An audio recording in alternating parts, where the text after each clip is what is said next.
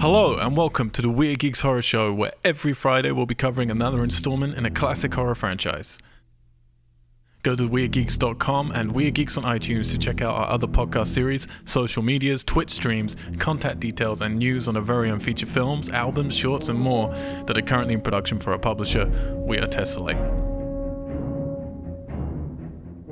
Weird Geeks is not affiliated with any of the rights holders of the films referenced, and no infringement is intended.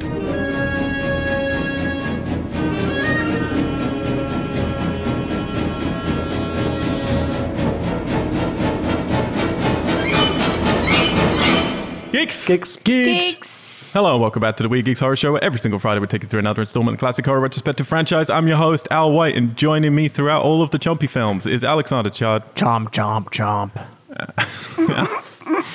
Alison Holland, Chop, chop, chop, chop, chop, chop, chop. and Thomas McCann, who's not going to chomp. Chomp. Hey. The definitive chomp. we are dealing, of course, with Jaws 3 or Jaws 3D, depending on your dimensional preferences. It came out in 1983. It gets a 3.7 out of 10 on the IMDb. Sorry, can you repeat that out? Three Slipped it in point there. seven. 3.7. Quite the fall from grace. We are going to get into the movie, but before we get into that movie, if you're new to us, hello, welcome. Please head on out onto We Are Geeks on all of your devices. You can subscribe for us, you can rate us, it helps us a whole bunch. We do all this for free. We don't do patrons, we don't do banner ads, By the love of all the fishies in the sea, we're not going to try and sell you any. Uh, what's that? Watermelon juice. You can't just silently hold things to the camera. It's That's not Alex's how job to podcasts work. pronounce it. I was showing Alex what to say. his job to pronounce what? Watermelon juice. water. Fizzy water. I mean, I will buy fucking watermelon juice. You bought this for me, until to I be fair. until I had to put this fucking show on my Twitter handle and my Instagram handle, and now I've run out of words I can use. That was my last sentence on everything. Was I love watermelon juice? And most of the Now messages I'd get from people, I know this is me outing myself. Most of the messages I genuinely used to get from people, because people don't message me often. Let's be honest, or particularly they didn't use it. It was just like, "What the fuck is watermelon juice?" I was like, Have you ever tried carrot juice? Carrot Yeah. juice is pretty good. Carrot like, juice we is can't. If you're starting at that level of intelligence, we can't have a conversation. what is in the watermelon name. juice?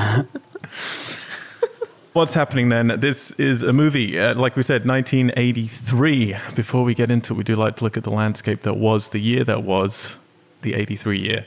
Someone has the top 10. worldwide got it for box you office here, box- Al. I didn't even finish my sentence, man. You don't know what I was asking. Maybe. I wasn't- You don't know. Wait. Am- it was You don't know Amity what I have for Island. it was who was Miss Amity Island in 1983. You fucking know. Yep. Georgia Jones. I don't even know what that means. She was a brunette. I doubt it. I think Amity's like platinum blonde nominees only. well, they'd all been eaten at that point. Mm-hmm. 83. That's that's fair.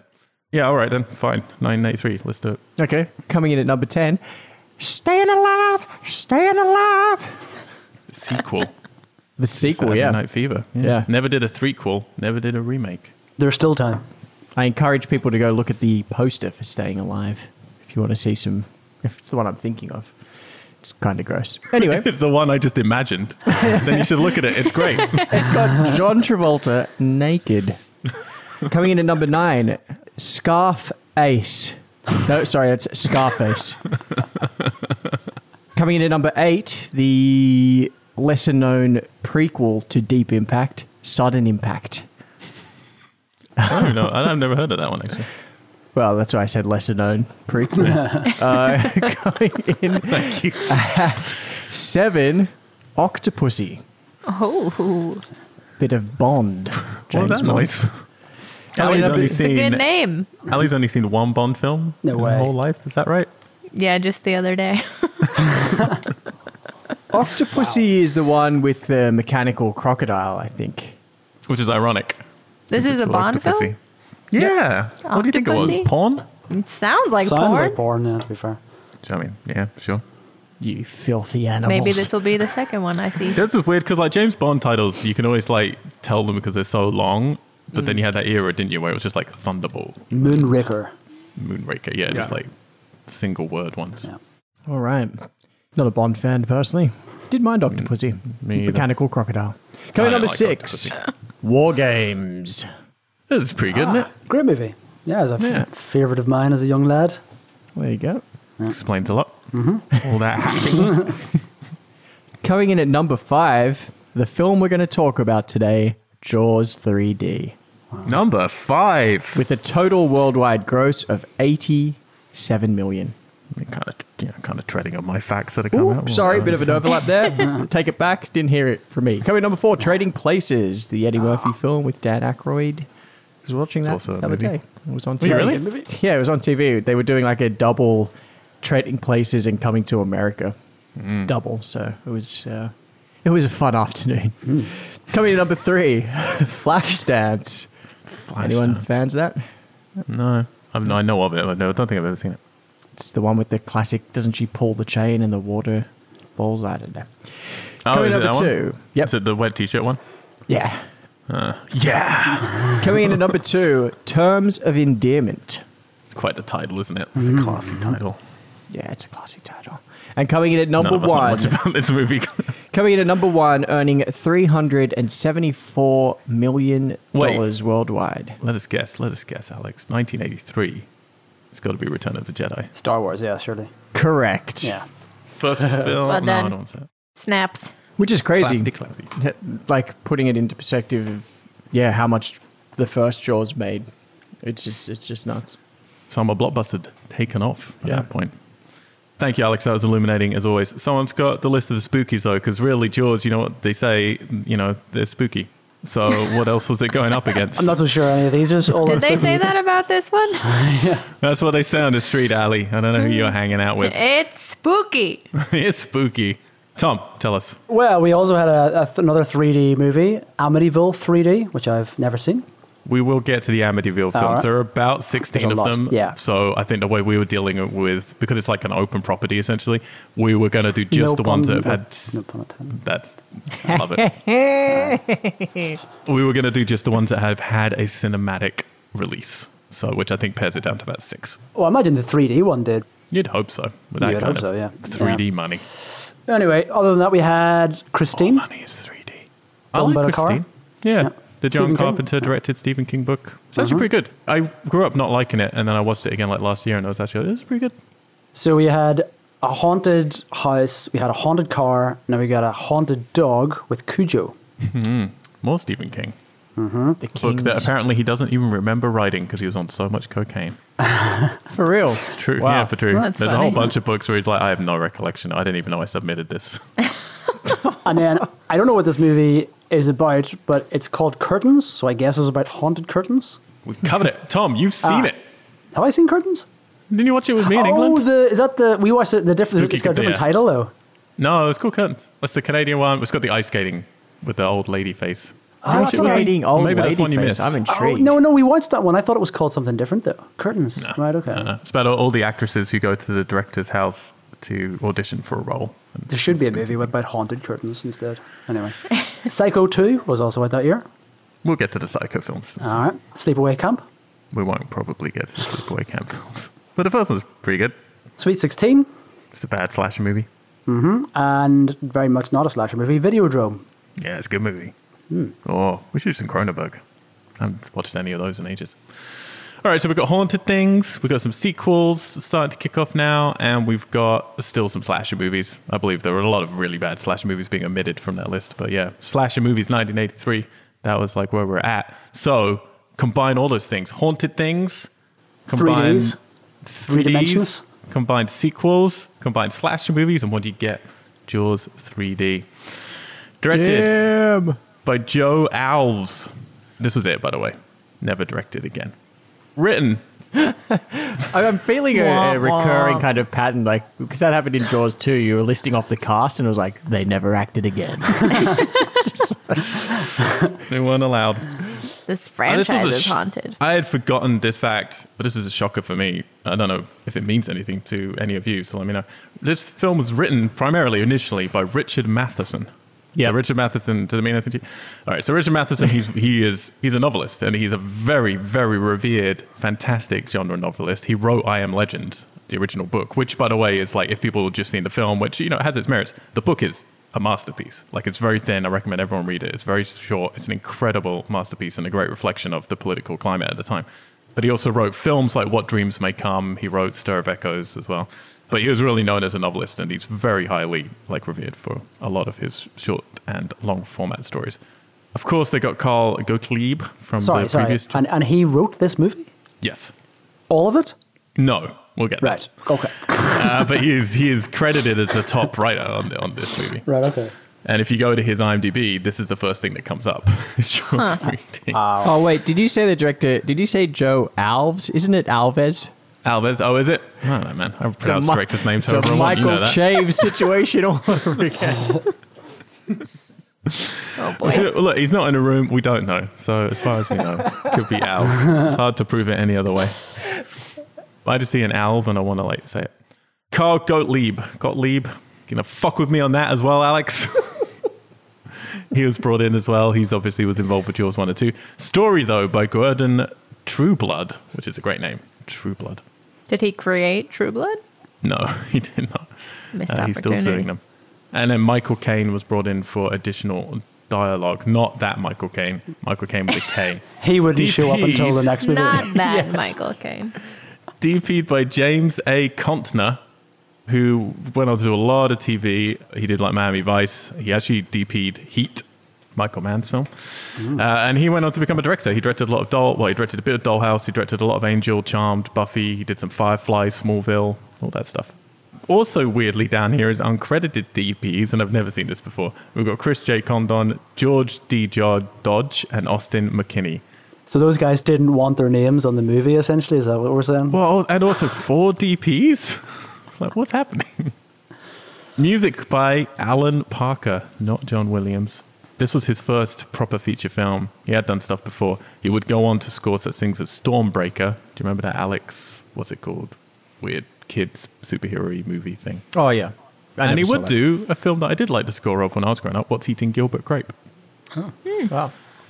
Starring people like Dennis Quaid as Mike Brody. Dennis of course. Quaid. So this is the thing. Dennis Quaid name comes up because I'm not telling Katie. She hasn't seen three or four before, much like you, Ali. So it's like, cool. I'm not going to tell you anything. Shut your eyes. We'll just press start. The name comes up. She's like, Dennis fucking Quaid is in this movie? And I'm like, and I'm at that point, like, you know, getting my notes down.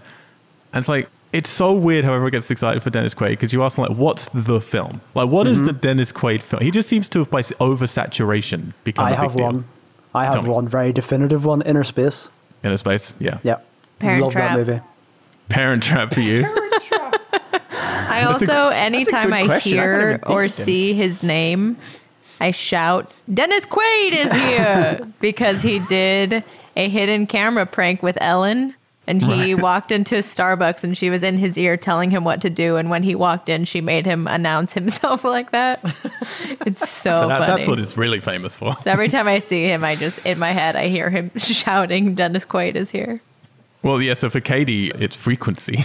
Oh, wow. Fuck. Yeah, but I mean, like, I think Tom's correct. Like, Innerspace was like, and the right stuff. Like, those two are like big ones for him in the '80s. Well, no, when was when was the right stuff? That wasn't the '80s, was it? Was it? I don't remember. But yeah, it's just weird when you look through his oeuvre. I feel like everybody came to him through a different, A different movie.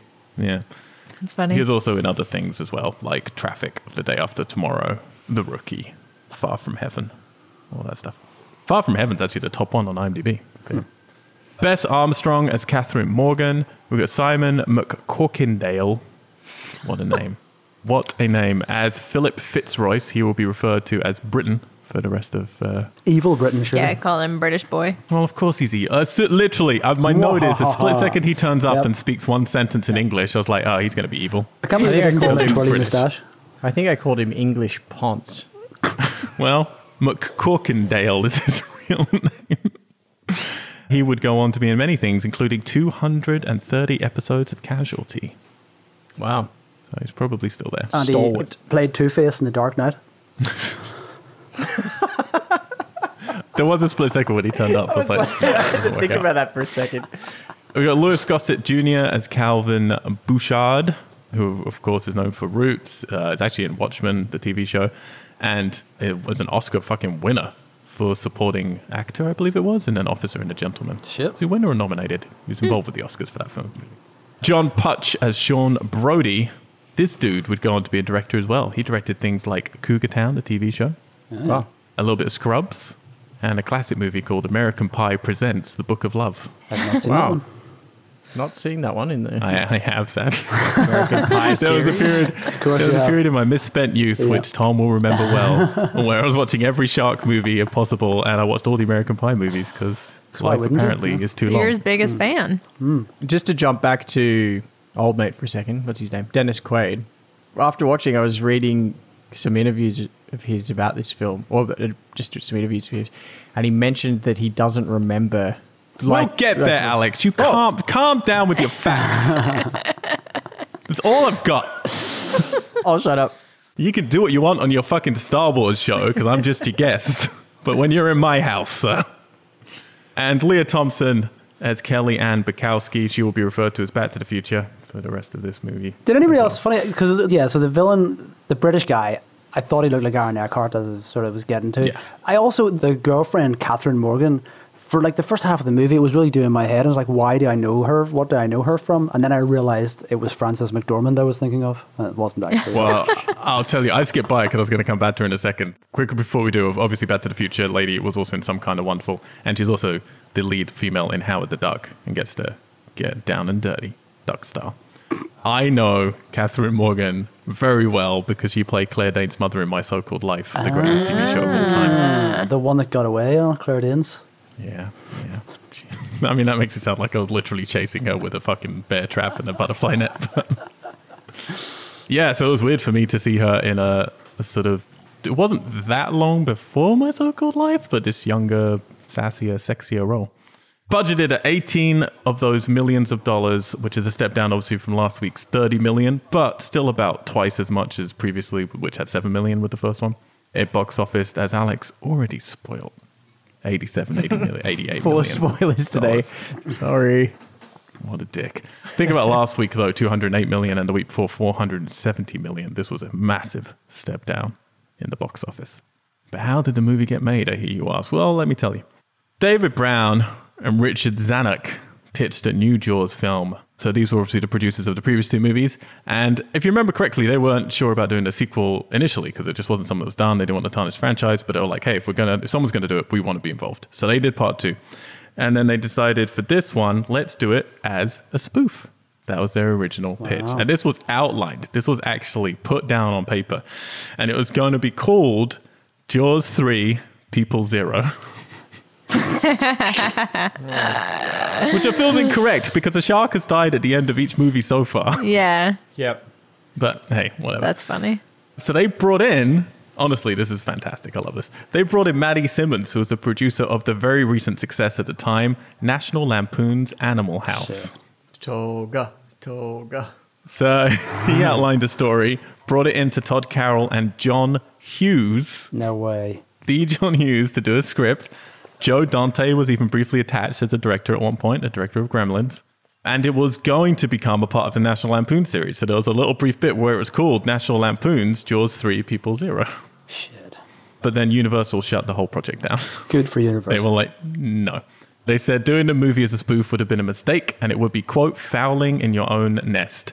David Brown was later quoted as saying, We should have fouled the nest. It would have been golden, maybe even platinum.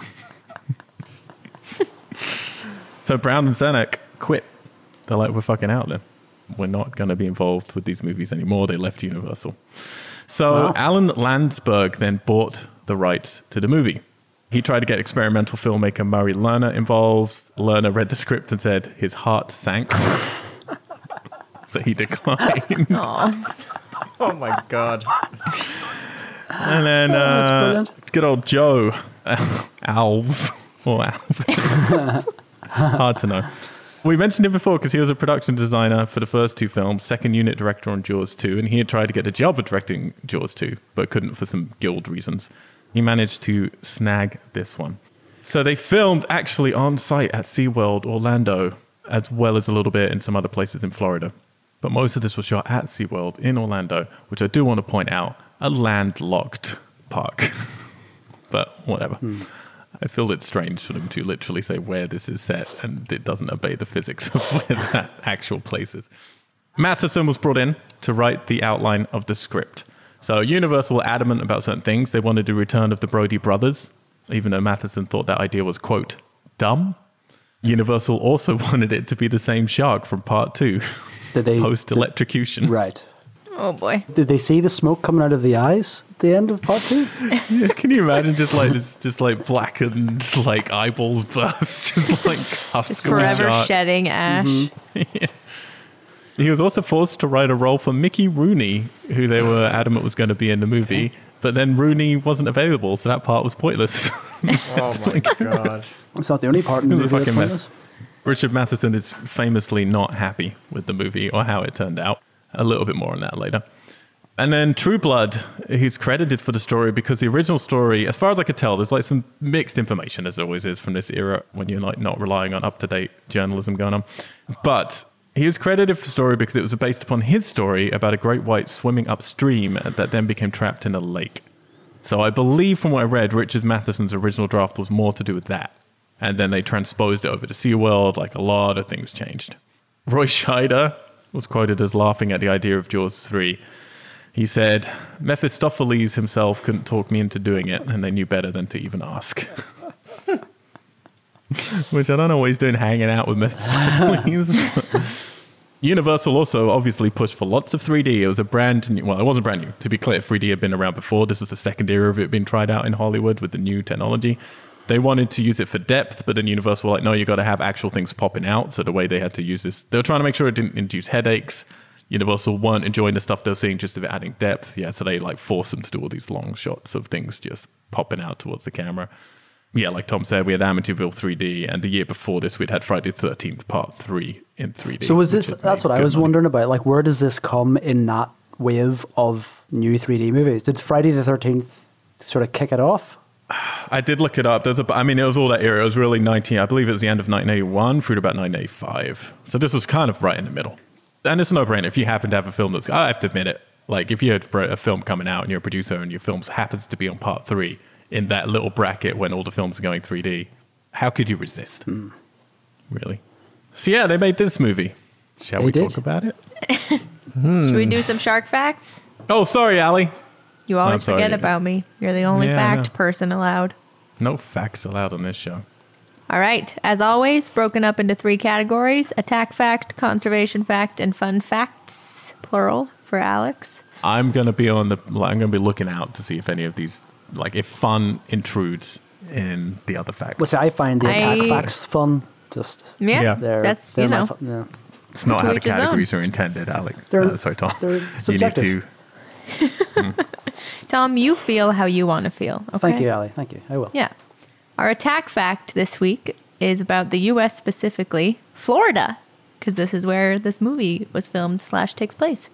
So Florida accounts for 50% of all shark attacks in the U.S. In 2018, there were they're all in 27, SeaWorld. and they're all at SeaWorld. in 2018, there were 27 attacks in the Atlantic Ocean and only four in the Pacific Ocean, and three of those four were in Hawaii. So hmm. Florida takes How up a many large of those percentage. were fatal? Do you know? I'm not sure. That's a great question. I know average fatal attack per year is less than one. So This is the attack facts. So let's say they were all fatal. Because it's not the fun fact. It's the attack. So they all, they all, di- they all died. Everyone Does it tell died. you how many of those attacks were provoked by murdering the rest of the shark's family first? yes, it was all retaliation. Okay. Good. to How many we don't were? get to that until next week, Al. how many of those attacks were male? 93% of them. Penis Thanks for asking. Next, we'll move on to the conservation fact. this is why are you laughing? It was the idea of penis based. it sounds like something you'd pick up in Whole Food. Yeah. Um, so, sharks do not have the biology to sustain high levels of fishing. This is because they grow very slowly and they have very few young, which, if you remember the fact last week, oftentimes it's because of intrauterine cannibalism. Nom, so, nom, nom, they their populations can collapse very, very easily.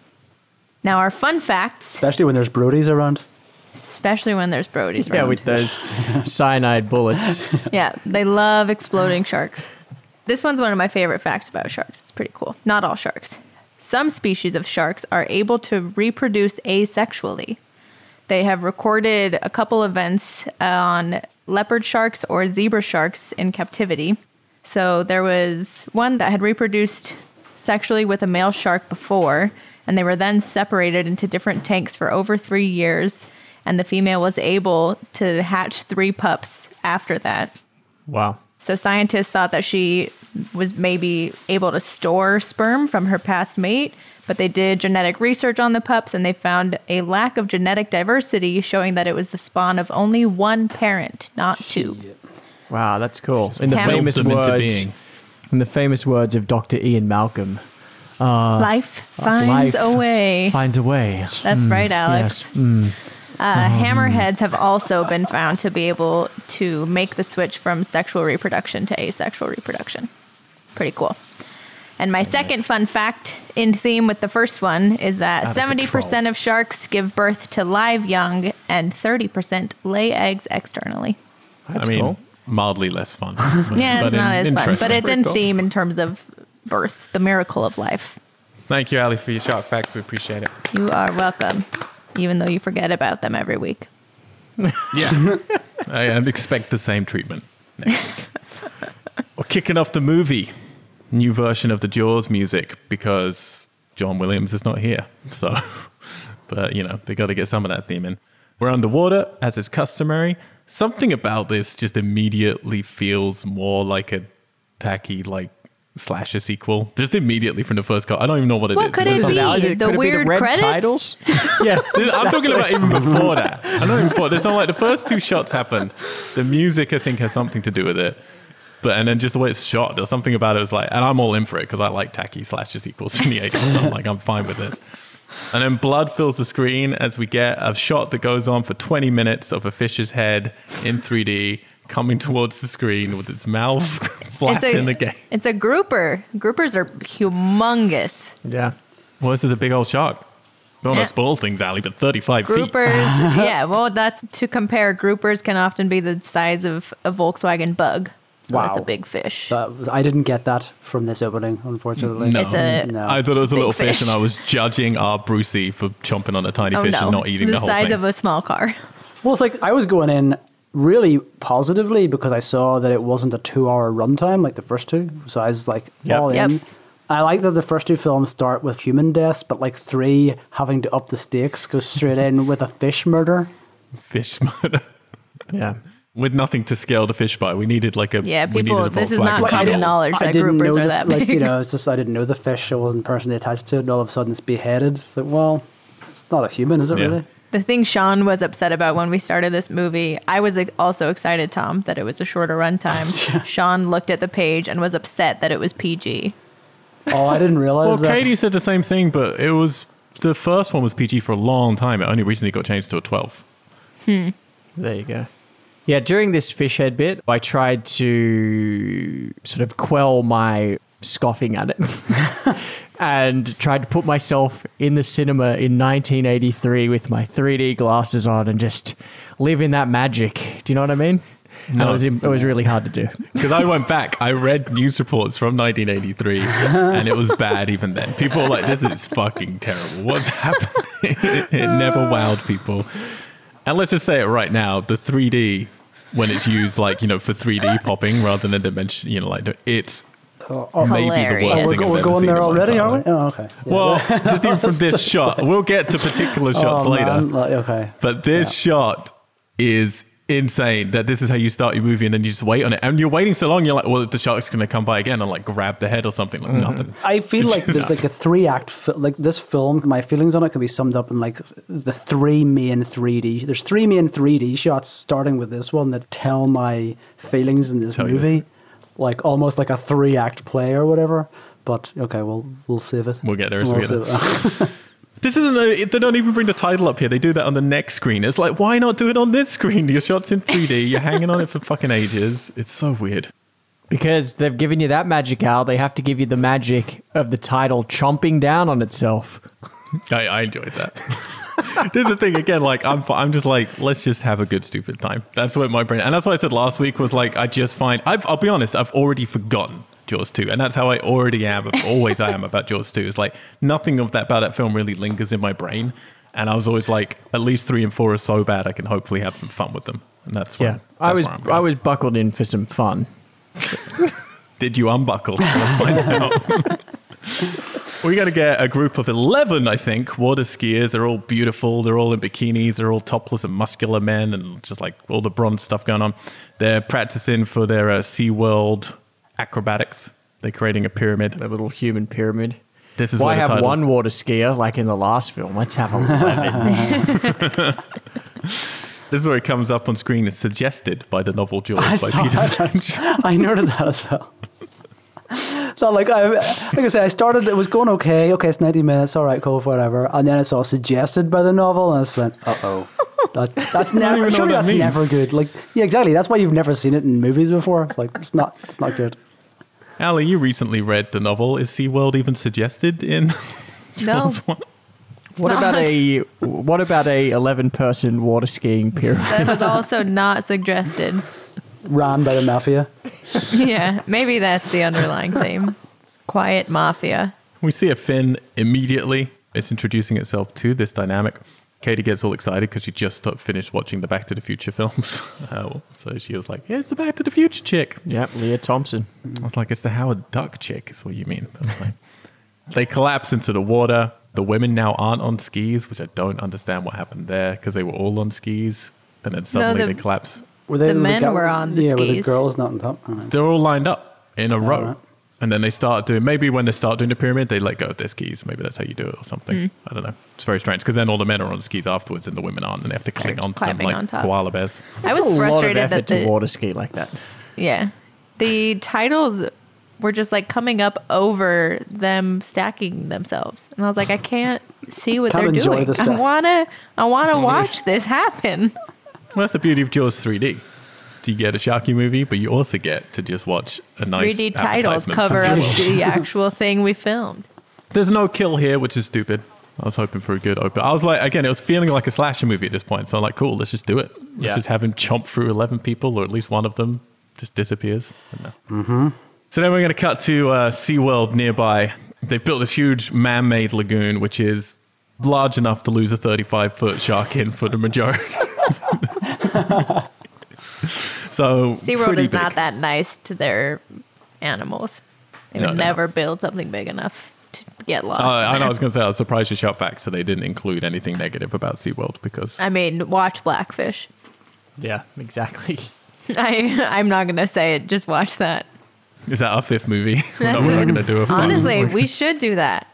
But that's more catered to Why did I bring it up? when whales We could be than watching sharks. Shark Night 3D. No, I'm not gonna vote for that one. Spoiler alert. So yeah, they're training, training female trainers who've been told not to. Well, female. I don't even know what they're meant to be doing. They're just meant to be guides. I guess They all around the have different jobs, I think. They've been told not to shorten their shorts. They all giggle. Yeah. Improbably, there's a news presentation happening five feet away from the training Yep. of these people. Of where we're going to get, I had to rewind this three times because we're going to get all the exposition crammed into one nice little scene. They're talking about the new Undersea Kingdom, four years to make. It's preview week. Four different areas, all connected to a hub, central control, all beat built in the man made lagoon, connected to the ocean by a deep water channel, more than $34 million to build. Calvin Bouchard is the entrepreneur who built it. That's all Yeah. your info. That was a good explanation. Ah, he's I, okay. He's the entrepreneur. He's like the Mayor Larry Charles of this movie. yeah. He is. But he's the oh, okay. I mean, I was confused about a lot of things in this film, but I, him, I was like, is he like the boss? Is he the guy who runs it? Like, who is this guy? He is. He's And like the what- park manager, right? right. Yeah. So Yeah. he's like, right. Yeah. yeah okay. This is his Jurassic Park. Yeah. He's like the Dickie Attenborough of this shark world He is. or whatever, ocean world, whatever it's called. He is. Okay. And if you look at films that were influenced by Jaws 3D, Jurassic World is one that is, is on a lot of lists for being influenced by this. Yeah, and I, one of my favorite things in this film is up until like late on in the film where everything really goes bad, he, Calvin, loves everything. Like anything people say to him, he just gets a big old grin on his face and he's loving it. So yeah, he's watching the water skiers, loving it. And then the fin, no one sees as Jaws sneaks into SeaWorld as the gates are closing and he like rams into it so he destroys the motorization. We think. I've read We other things online where they think that was actually just the baby and then Brucey comes through the filtration tanks and stuff. It's like, no, I think this is it. Well. Yeah. Well, this is one of the problems with this movie. Yeah, I Fair thought enough. Brucey did come through the filtration tank. Uh, yeah, I don't know. No. That's what I thought. I spent a lot of this movie wondering where sharks were and why, and yeah, I didn't. Yeah, anyway. They're, they're out there, Tom. Yeah. Decreasingly, but yeah. Hmm. So this is where we're going to get our first little name drop. Better get Brody out here to fix the gate. So we're Oh, no I room- missed that because I Yeah, was I like, missed "Where's that the?" too. Yeah, because I didn't get it till much later. I was like, "Okay." Yeah. I mean, I knew it was him, but I didn't get it until we heard them say the younger brother's name, and I was like, "Wait, Sean." And then I had to sit there and wait to see if they said Dennis Quaid's name to confirm that it was Michael. So I did. Yeah, I put, put literally put in my notes. Did he just say Mike Brody? Question mark? Question mark? Question mark? Question. He did. because I was like, I'm pretty sure I heard that, but surely they would make more of a. Hey, it's Mike Brody. Hey, you know Mike Brody? Yeah, Mike Brody. Yeah, Mike Brody. He's here. Like it's just kind of casually tossed aside there. Look, Tom, he's turning up and he's wearing a B on his cap, which I've been told by Katie is for Boston. I think it's for Brody. yeah, yeah. How did I miss that? Of course. Fucking love it. Dennis Quaid turns up. I'm not particularly a Dennis Quaid fan or anything, but it's one of those things where it's just nice to see someone who's a face you know in a movie. like He's so this. young here. Yes, I mean not his like not his greatest performance, but also he's not terrible here. You know why Um, it's not his greatest performance, Al? Because it's not the parent trap. Well, no, I thought you were going to say it. Remember, I was going to say it before because What? he was hopped up Oh. on coke for this Yes. entire film. Yes, he was. He was. He said he was high for every single frame, and Who Dan Dennis Quaid was? Dennis Quaid. Yeah. Oh wow. That's So he, hilarious. he said he had never, ever, ever gone down to rabbit so hole he as and much Stephen as Jaws King 3D. have a lot in common. Yep. Yeah, and there was one interview where literally they talk about it, and he completely forgot he was even in the movie because he was just that high for the whole film. Wow. Dolphins. They're here too, and these are. They gave one of them a different name, but these are the actual dolphins. You're going to see, like, we're going to get to you know, take a guided tour. We're going to see the killer whales and the dolphins and all the actual SeaWorld friends or not friends, depending on your perspective. Yeah, they say Shamu. Is that like the? That's like the real. The real. Yeah, the what was it? famous ones. Shamu. Yeah. Well, that's what they just they call it Shamu. Like they call So- any of the orcas Shamu. So like okay. Tilikum was called Shamu. This Right. whale is named Kotar. They call it Shamu. It's Right. just like until they get rid of then them. when it goes to the farm, they just bring out a new Shamu. Ah, okay. yeah, and it's like you see the killer whale and it's got its bent dorsal fin. It's like, ah, fuck. Yep. This place common sucks. trait of all killer whales in captivity. Yep. Shamu's being ridden by Dennis Quaid's girlfriend. I do love that, by the way, he just jumps on a jet ski, just like, I'm out. the fucking hero's exit. Hey there, cowgirl. I think is But then she says has to a fucking girlfriend. like heroine's like entry as she comes in on a fucking killer whale. I was saying to Katie like how weird it'd be to date someone who can like I can't even skateboard, but someone who rides fucking killer whales and dolphins around would be insane. What surprised me is that they just like let actors do it mm. instead Yeah. of Yeah. like hiring a trainer. That They're just cool. like, I yeah, like eh, it. jump in. It must have been fun for them. To, like, we don't to feed him. interact It's with fine. animals. He won't attack you. So yeah, this is where we're gonna learn Brody's brother is coming. We're gonna have a little reunion, and then Philip the Great turns up. This is the British boy, so immediately, yeah, I knew he must be evil, essentially, because that's how American used to cast all British people. Mm-hmm. Evil. yeah, then his little brother turns up.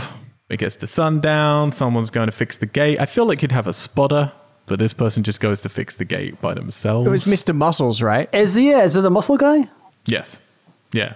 Yeah, this was the guy, the muscly guy, when the girls Yeah, are the, going like, past. posing dude. Yeah, yeah, okay, that's Yeah. yeah. yeah, I was thought okay. Yeah.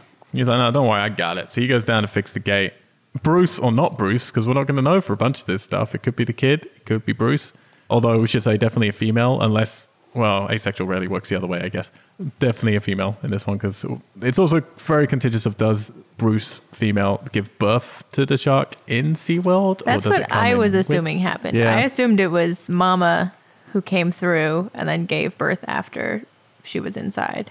In which case, it's insane as that 10 foot shark is a newborn shark. Even from a 35, it's like, that's not how shark births How work. big are- They're how very, big are they when They're they're very born? Hmm. small to begin with. Yeah, they're small. Anyway, gets chompy chompy. This scene is like indicative to me of like, oh shit. Like the kill. So yeah, sucks. Chomp one, Mr. Muscles.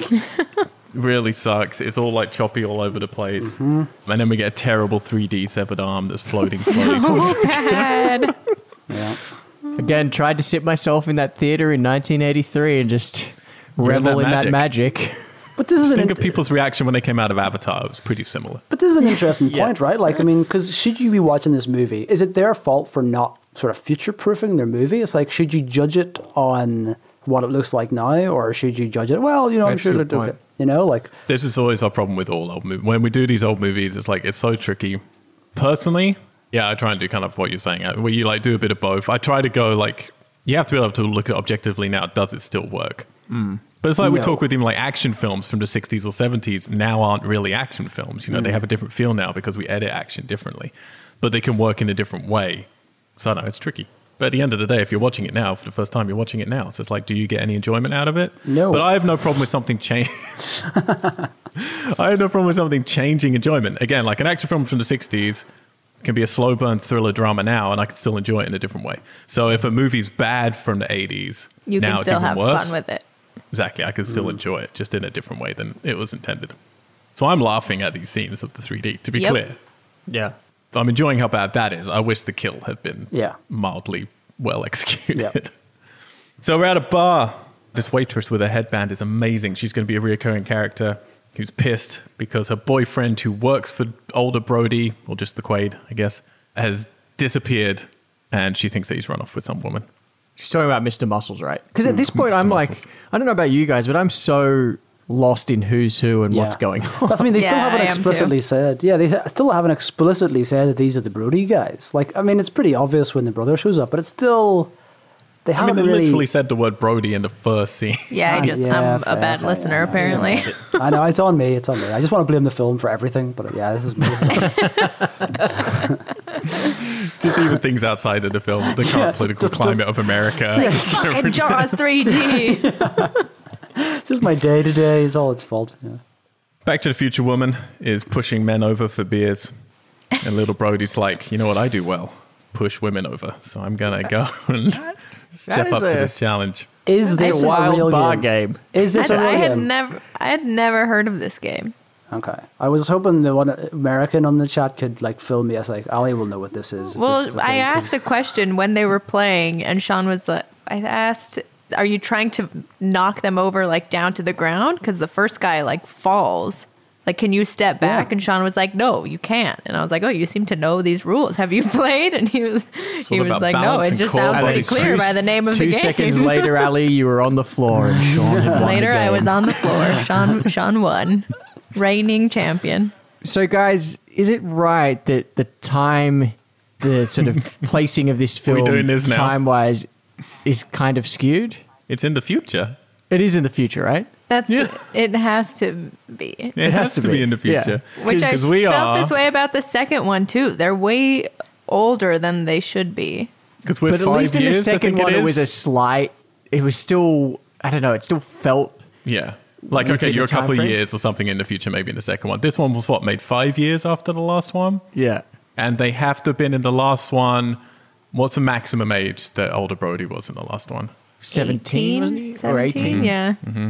Which would place him at like 24, I guess. Like here, I mean, maybe he's late. Tw- he might be late 20s. Maybe yeah, he looks like he's very early him. 30s, but he could be late 20s here. But Shaw So- was seven at the most. Yeah. Yeah. So realistically, this feels like we're about 10 years past the last one. So about double the amount of time that we should have been. So this is actually taking place in, yeah, 1987. I think like five years in the future from when it was made. Whatever. I'm along for it, Alex. I'm totally fine. I'm enjoying this bar scene greatly. I like that this is how you pick up women. You go over, by the way, not COVID friendly, but we should totally do this when when things have hopefully calmed down. This is like a fun game to get well in a bar setting. We want to see if we can like. I love that there's like a whole fucking circle around To them, really you. excited to watch this pushing game. yeah, he goes up, plays it with her, cheats by telling her that his uh, flies are undone, and she is smitten straight Yeah, away. So if there's in, yeah. anyone, any single men out there listening, Try this find out. a find a woman who enjoys pushing people over, and then trick her with some sexy talk, and she will immediately be into you. This is the quickest I've ever seen a relationship develop. In Oh yeah. It almost. It. I, in my head, I was like, "Wait, do they know each other? Like, have they?" well, He's and just they back in town, and she's like, "Sean's here." Could they go arm in arm back to his brother's table? And his brother just turns and looks and goes, Oh, I see my brother nailed you. Very How long was I away for? Wow. Okay. When uh, in the his in the scene, sort of coming up with them, and in that sort of rapid progression, Bethany looked up and was like, "Mrs. McFly." Okay, so I'm enjoying this podcast because I feel we're going in slightly different directions. I can definitely tell Tom's not on this level, but there's a moment where I have the note down that I turned to Katie and said, "This movie is so much better than the last one." and she looked at me. I was like, "Oh yes." interesting, interesting. Uh, so it's nighttime. Two guys. Whoa, whoa, whoa, in, whoa, uh, whoa, whoa, whoa, whoa, whoa, what did I whoa, miss? whoa! You can't talk about their courtship and him, you know, nailing her so early without his smooth line of desperately, Oh, yes. Desperately unattached, lonely, confused, generous, and loving to a fault. It's Yep. all in my eyes. Which That was- I'm gonna have to change my Tinder profile from "Let's get drunk and fool around" to that, or maybe I'll have both. Love it. But brackets. Let's get drunk and fool around. Let me yes, that's let me. That's push the- you yeah. over. Do you want to play some standoff? Yeah. Whereas my Tinder profile just says I love watermelon juice. And and like, oh. then it, then it's suddenly like at this point like okay that is the younger brother so it's like so that is the monstrous looking child from the first movie is now yeah now his now his eyes are conveying this sort of deep well of generous and loving emotion. It's like that's a Yep. pretty that's a pretty good that's more character progression than occurs in this movie for anybody else right there. I So- also like with Sean that he's gone off to Colorado to be as far away from the sea, and he's really embraced this sort of cowboyness now. He's Yeah. got the Yeah. boots and the hat. He's just like, yeah, it's funny. Yeah, it's almost like an interesting sort of dynamic that they may have thought about exploring, but oh, you know, Maybe in the fourth one, Tom. ah, yeah, sure. So yeah, we're, we're with these two guys who are sneaking into the lagoon with the smallest inflatable dinghy, completely covered in like black face paint, black clothes, so they won't be seen at night. And yeah, we're gonna cut back and forth with them at the bar for a bit. Which yeah, by the way, like as soon as we cut back, younger Brody and to the Future Lady are literally just like they're in each other's necks. They're just like snuggled up completely as if they've been dating for like four months. It's ridiculous. So these guys are going into the lagoon. We get we get a 3D read for no reason. There's just like a reed sticking towards the camera. Fucking so stupid. And then a lobster and a frog and a turtle all up branches. Like just I don't know what's happening. You wouldn't get a lobster in, in that environment anyway, but like they're all just climbing out of the water. Are they meant to be scared because there's a shark in there? Are all the fish trying to get out? Like and then yeah, fucking weird. So they leave the bar. Back to the Future Lady wants to go swimming, and this is where we're going to get some character development. Where we realize, yeah, like the younger Brody hates the ocean, so she asks him if he likes lagoons, which I would say is implied as no. And I'm going to say right now, none of the girlfriends in this movie are very decent about dealing with people's trauma. we need to be more respectful when people say no. Something, particularly when they say something from my no. childhood. When they say like from my childhood something happened, you don't then just go, oh yeah, but To be fair, though, you wouldn't expect somebody who's come to visit SeaWorld to have a deep phobia of water. You know, you might kind of think Especially he's when the brother Yeah. works there. Yeah, exactly. I'm judging her.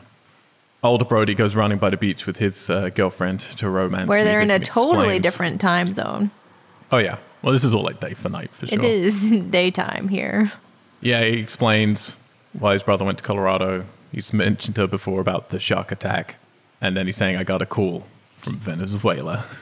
This is only where I put together that they were the Brodies. That's just so Man, I everyone knows how how this slow I am. How did you? That must be so weird to not know. Okay. Yeah, he said he'll be gone for a year and a half. And she's like, Well, what am I meant to do? Because I've got this contract here for six months and then this other thing that's opening up. So he jokingly says, Just give up your life and follow me. Mm.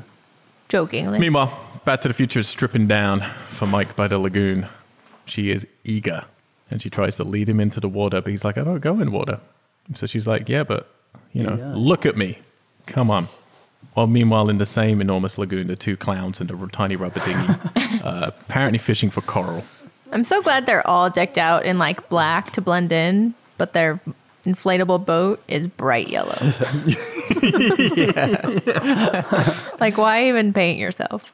Yeah, they're going to make up some money off of coral, which I don't even know. If you have a man made lagoon, is it going to have authentic, very expensive worth coral in there.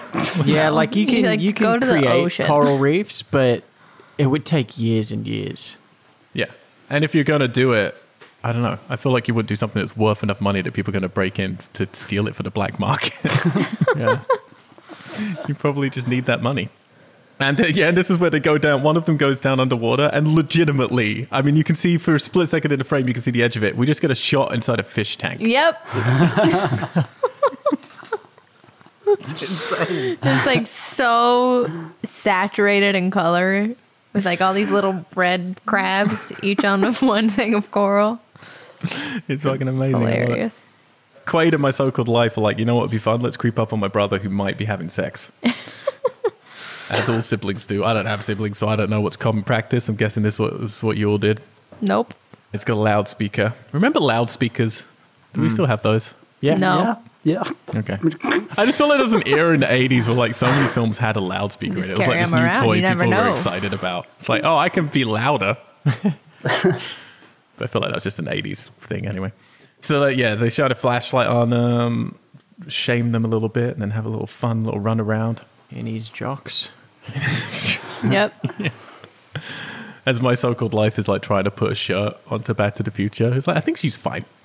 She's- The coral thief's light goes out. Again, this could be a you know a moment for some tension. Yeah, I thought that bit was there was something cool starting when the light went out underwater. Yeah. I don't know. This is one. There are very few things I remember. I haven't seen this movie in so long, and there are a few moments I remembered, and this is one of them. Because yeah, the light goes out, the one on top isn't dragged into the water, he gets pulled under, and then this is the thing I remember is that entire boat just suddenly going Yep. like dragged into the water. Fucking love Guys, that's Chomp two and three, the Dingy Boys. It's like fucking Ninja Jaws. It's like the guy, the way it sort of drags the guy out of the boat, just like without making any noise or commotion, and then like destroys the evidence as well. Yeah. But yeah, I'm totally like yeah. The idea of like if you cross section the water here of what Bruce is doing is fucking brilliant. yeah. just like has to like come back up and just gently like get the boat and then pull it, swim backwards down. Like it's. But I'm totally for it. Again, it's like if we're mm. gonna go stupid, let's go stupid. Next morning, I think Katie's one of Katie's favorite bits of this movie was Dennis Quaid holding up his dog's Yes, ears so they don't get. that was my favorite too. it's so funny. By the way, Ali, he's doing that while fucked on cocaine, so Yeah. that dog was in danger at all times. I mean, he had his shit together. I couldn't tell he was on cocaine. Maybe that's why he was doing the ears. Like he's so hyper alert. He's like, "Fuck." just like, Shit, oh, fuck, his the fucking ears, are, gonna getting get yeah. wet. Exactly. They did like five takes. Like, no, no, let's try it, Dennis, without holding the dog's He's like, ears up. I'm worried. Very concerned about this dog's ears getting into food. This part was The great. amount of sponsorship in this scene is insane. They seem to go like breakfast time is when they can fit in everything. So we've got Wheaties, Tropicana, we've got Dunkin' Donuts, just boxes just like stacked. oh, now I want Dunkin' Donuts. Uh, you can't do it. Is Blue Star open? I don't know. Maybe. Okay. It's probably for a different time. Uh, Quaid gets a call. Should we call them? Yeah, let's look at let's take a Hang break. on. shall? Let's place an order. Let's do a delivery. Think they deliver to London? Quaid gets a call, gets to do a great line. I gotta go to work.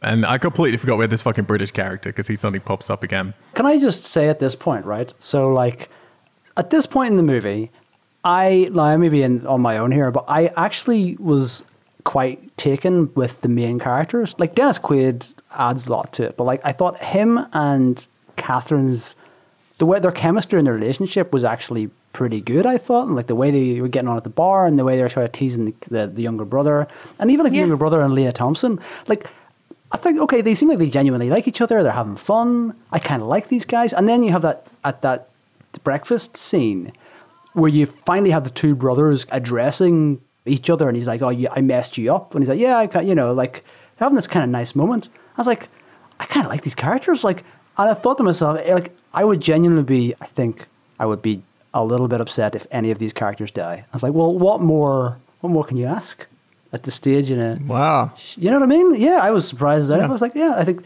the actors are doing well. This is I like these characters.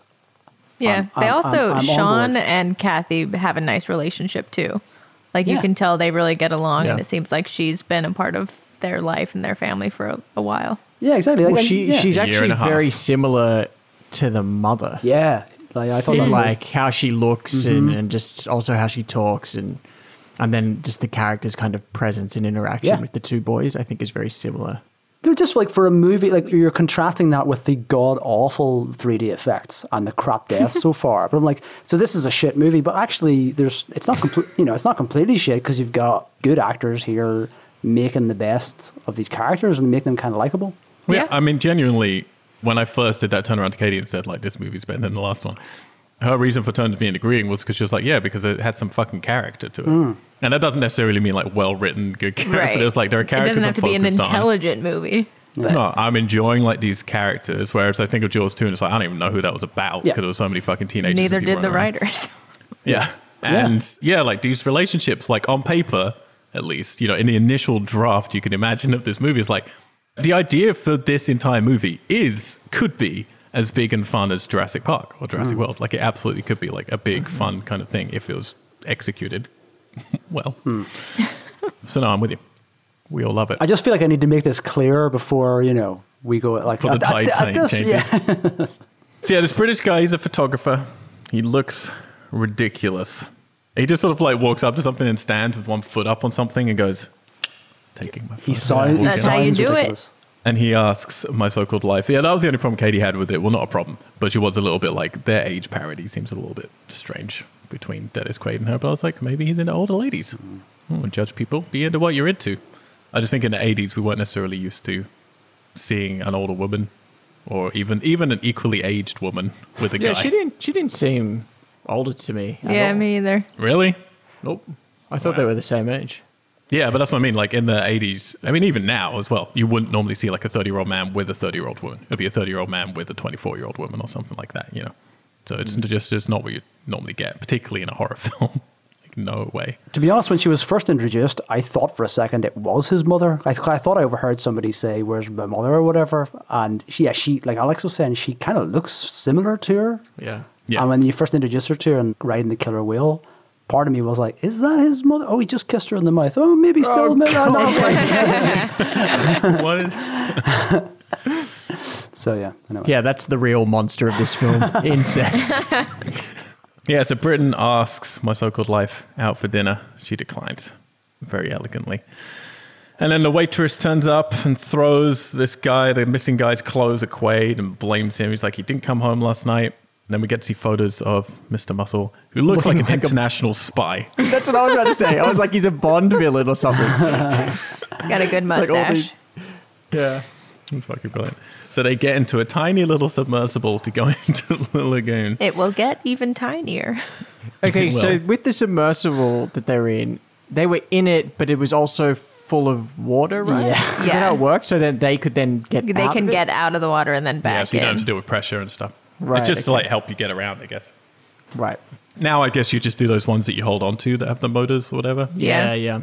And we get our first look inside the control room, which has the worst blue screen effects I've ever Oh, seen yes. in any movie. So yeah, this is the second point in the movie where I'm like, okay, these 3D effects aren't just bad; like they are abysmal.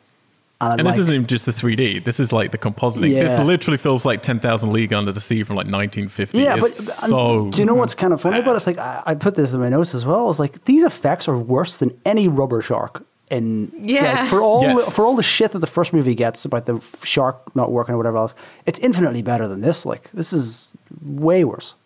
And what makes it worse is that the music is so proud. It's like bam, bam, bam, ba-da-dum, bam, bam. what the fuck is that? Oh, it's really bad. That's funny. But we get a little tour. We get to see the galley, and we get to see you know elements of the lagoon that maybe we could do something with later. No, mm-hmm. come back. The dolphins are freaking out See, a I- little I- bit. But I, hang on, did anybody else notice? Was this just weird to me? Right, like they're getting a little thing. You're doing a little tour. Like here's the control room. They're wa- awful effects. Look, they're waving in their control room. Here's some rocks. Here's some fish.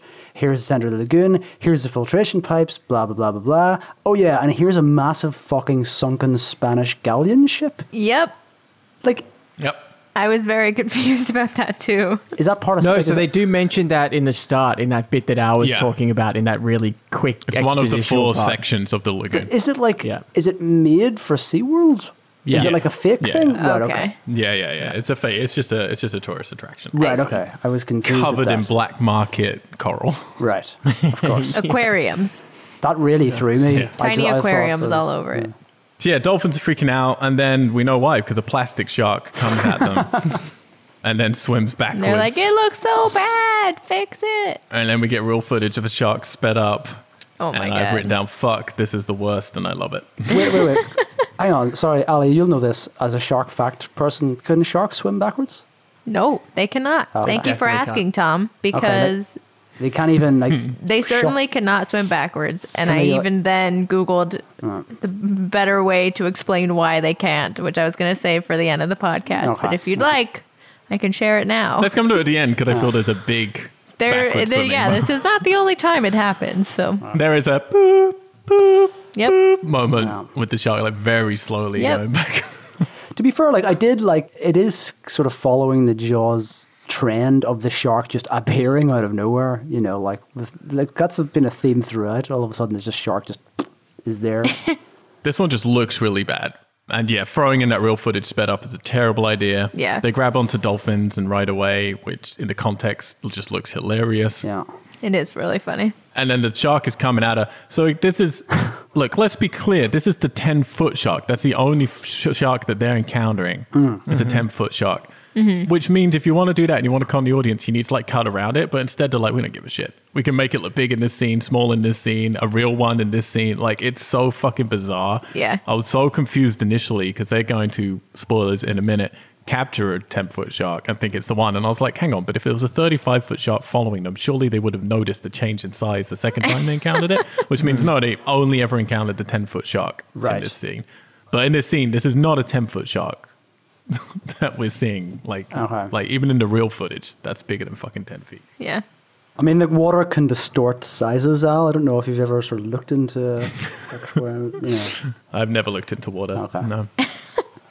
so yeah, she's about to get got, and then a dolphin saves her. I laughed out loud at that part. Genuinely laughed out loud at that. Yeah, it was Oh, I ridiculous. love that like, loads in this film in the best possible way.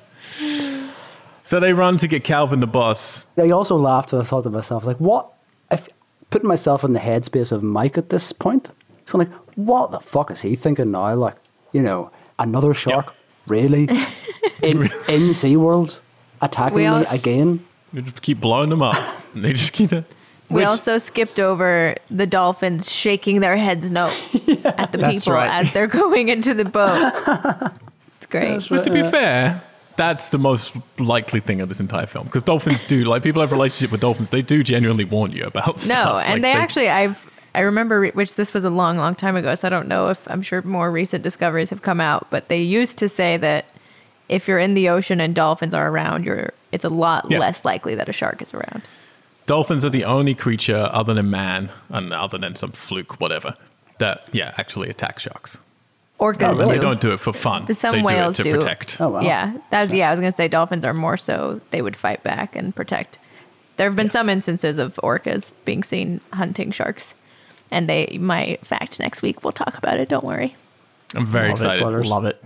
So yeah, they get I love this. They get a Calvin who's just always like drinking with friends at a dining table, and they whisper "Sharky, Sharky, Sharky, Sharky" in his ears. So he's got to get up and, and go. And I like when they all get up, they all just throw their napkins on the table and then run away. And then yeah, the British guy smugly says the most ridiculous logic possible. If we kill it on camera, then I can get you coverage. Why would you So want? Why would weird. SeaWorld want anybody to know that they have a great white shark that they didn't mean to introduce to those waters? They would want to clean it up with no coverage. I'll tell you why, Al. Because they die magnificently. I don't know if it's in this bit because just looking at my notes here, I've written Dennis Quaid's armpits are moist because he knows about sharks. Is it in this bit? There's like one. There's like a couple of shots where he's like super sweaty under Yeah. his arms. But now I know it's because he It's all the was coke. probably two grams deep into coke. I did. I noticed the fucking armpit sweat as well. Actually, and now, now the coke thing that makes it. Yeah, great. That's the best. That is, Oh, I wish I had known that before I watched this movie. I would have enjoyed it a lot more. Yeah. Oh. Yeah, for sure. oh. So yeah, then okay. So my so-called life's like, no, we should keep it in captivity because no one has ever managed to keep a great white in captivity. And there's a reason for that. Yeah, you said that last week, didn't you, Ali? Yeah. Well, at this point, Yeah. I was like, yes, you're right. And then she was like, we should try to keep it alive in captivity. And I was like, no, that's that's not what I thought you were going to say. That's just a slower death. yeah. Then you can do a time lapse of it dying. Yeah. Coked up Quaid just turns and goes, but they're murderers. But again, then I, Which was like- at, at this point, I'm like, hang on a minute. So I suddenly like, oh, this could be interesting. So he's got this girlfriend who wants to try and save the shark. She's going out with this traumatized guy who's had this horrible experience, wants to kill the sharks, thinks they're monsters.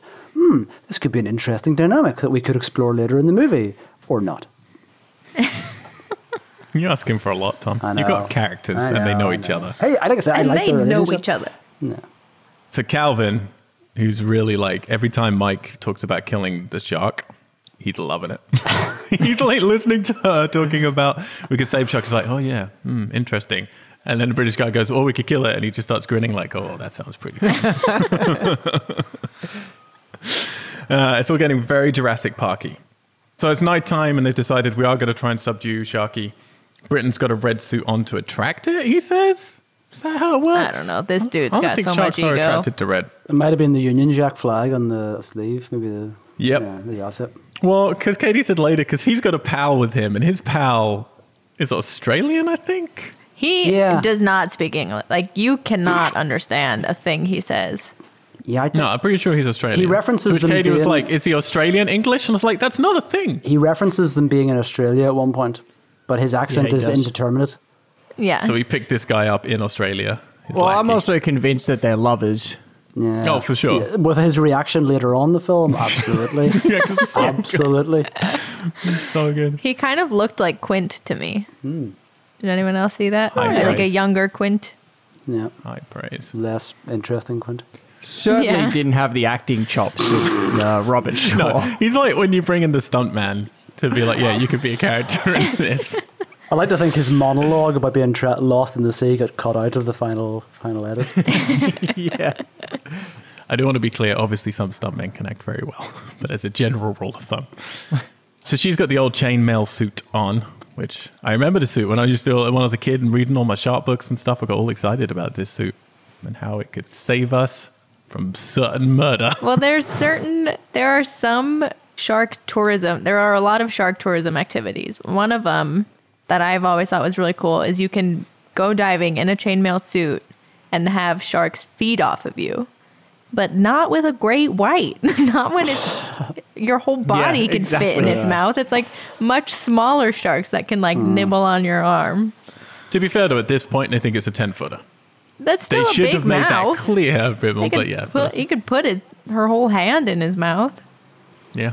Or her mean, it's better than head, which is not in a chainmail suit, Look, she's got a chainmail. The British guy's got grenades. which they're not allowed to set off because of the acrylic. That's that's kind of what I, at this point I was thinking. That it's like, hang on, am I meant to be scared at this stage? Because it all seems really controlled. Like you've got these experts, and they don't seem in any way bothered. Like it just seems like they're going None about of their them job. seem scared. so the music's kind of telling me, oh, it's scary. You're meant to be scared. But I'm like, but they're just this is routine to them. Like I'm, I'm what what. Which again would make sense if they were conveying things properly to do with the fact that there obviously it's meant to be a twist later that there are two different sharks. But the split second we as an audience see them capture it and it's ten foot, you're like, that's obviously not Brucey.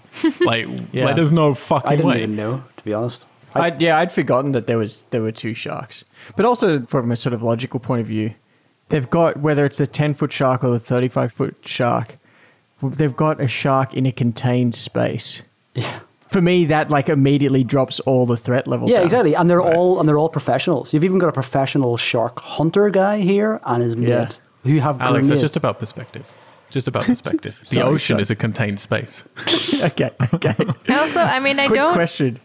Go ahead. Sorry, Ali. I've just got this line. I- I'm positive that it, the British guy said it at this point we're talking about, but I don't remember the context where he says to his lover, First things first, Jacko, mustn't ignore the ladies. Do you guys remember that? Or what Yep. that was about? Yep. No, I don't know what it's about. Okay, well, he said that. And his lover turns to him and says, For Christ's sake, governor. Yeah. you always do this to me.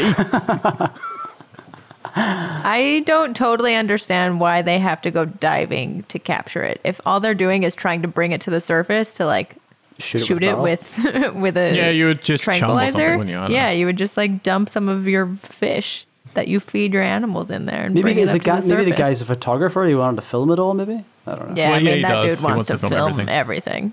Yeah, he does. I wrote down here, we're not even halfway.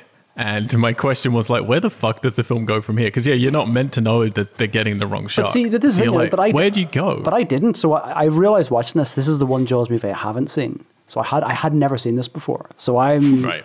I'm going where the movie takes me. And I I wrote down at this point, shark looks kind of small.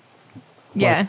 I still wasn't. I didn't know that this was not the movie. no, but I didn't. I didn't either. But that's my point. It's like if you're presuming it is the shark and you're halfway through and all your characters know about it, and they have it like Alex is saying in a contained space. I was like, where do you go from here? Like, there's not much you need to do.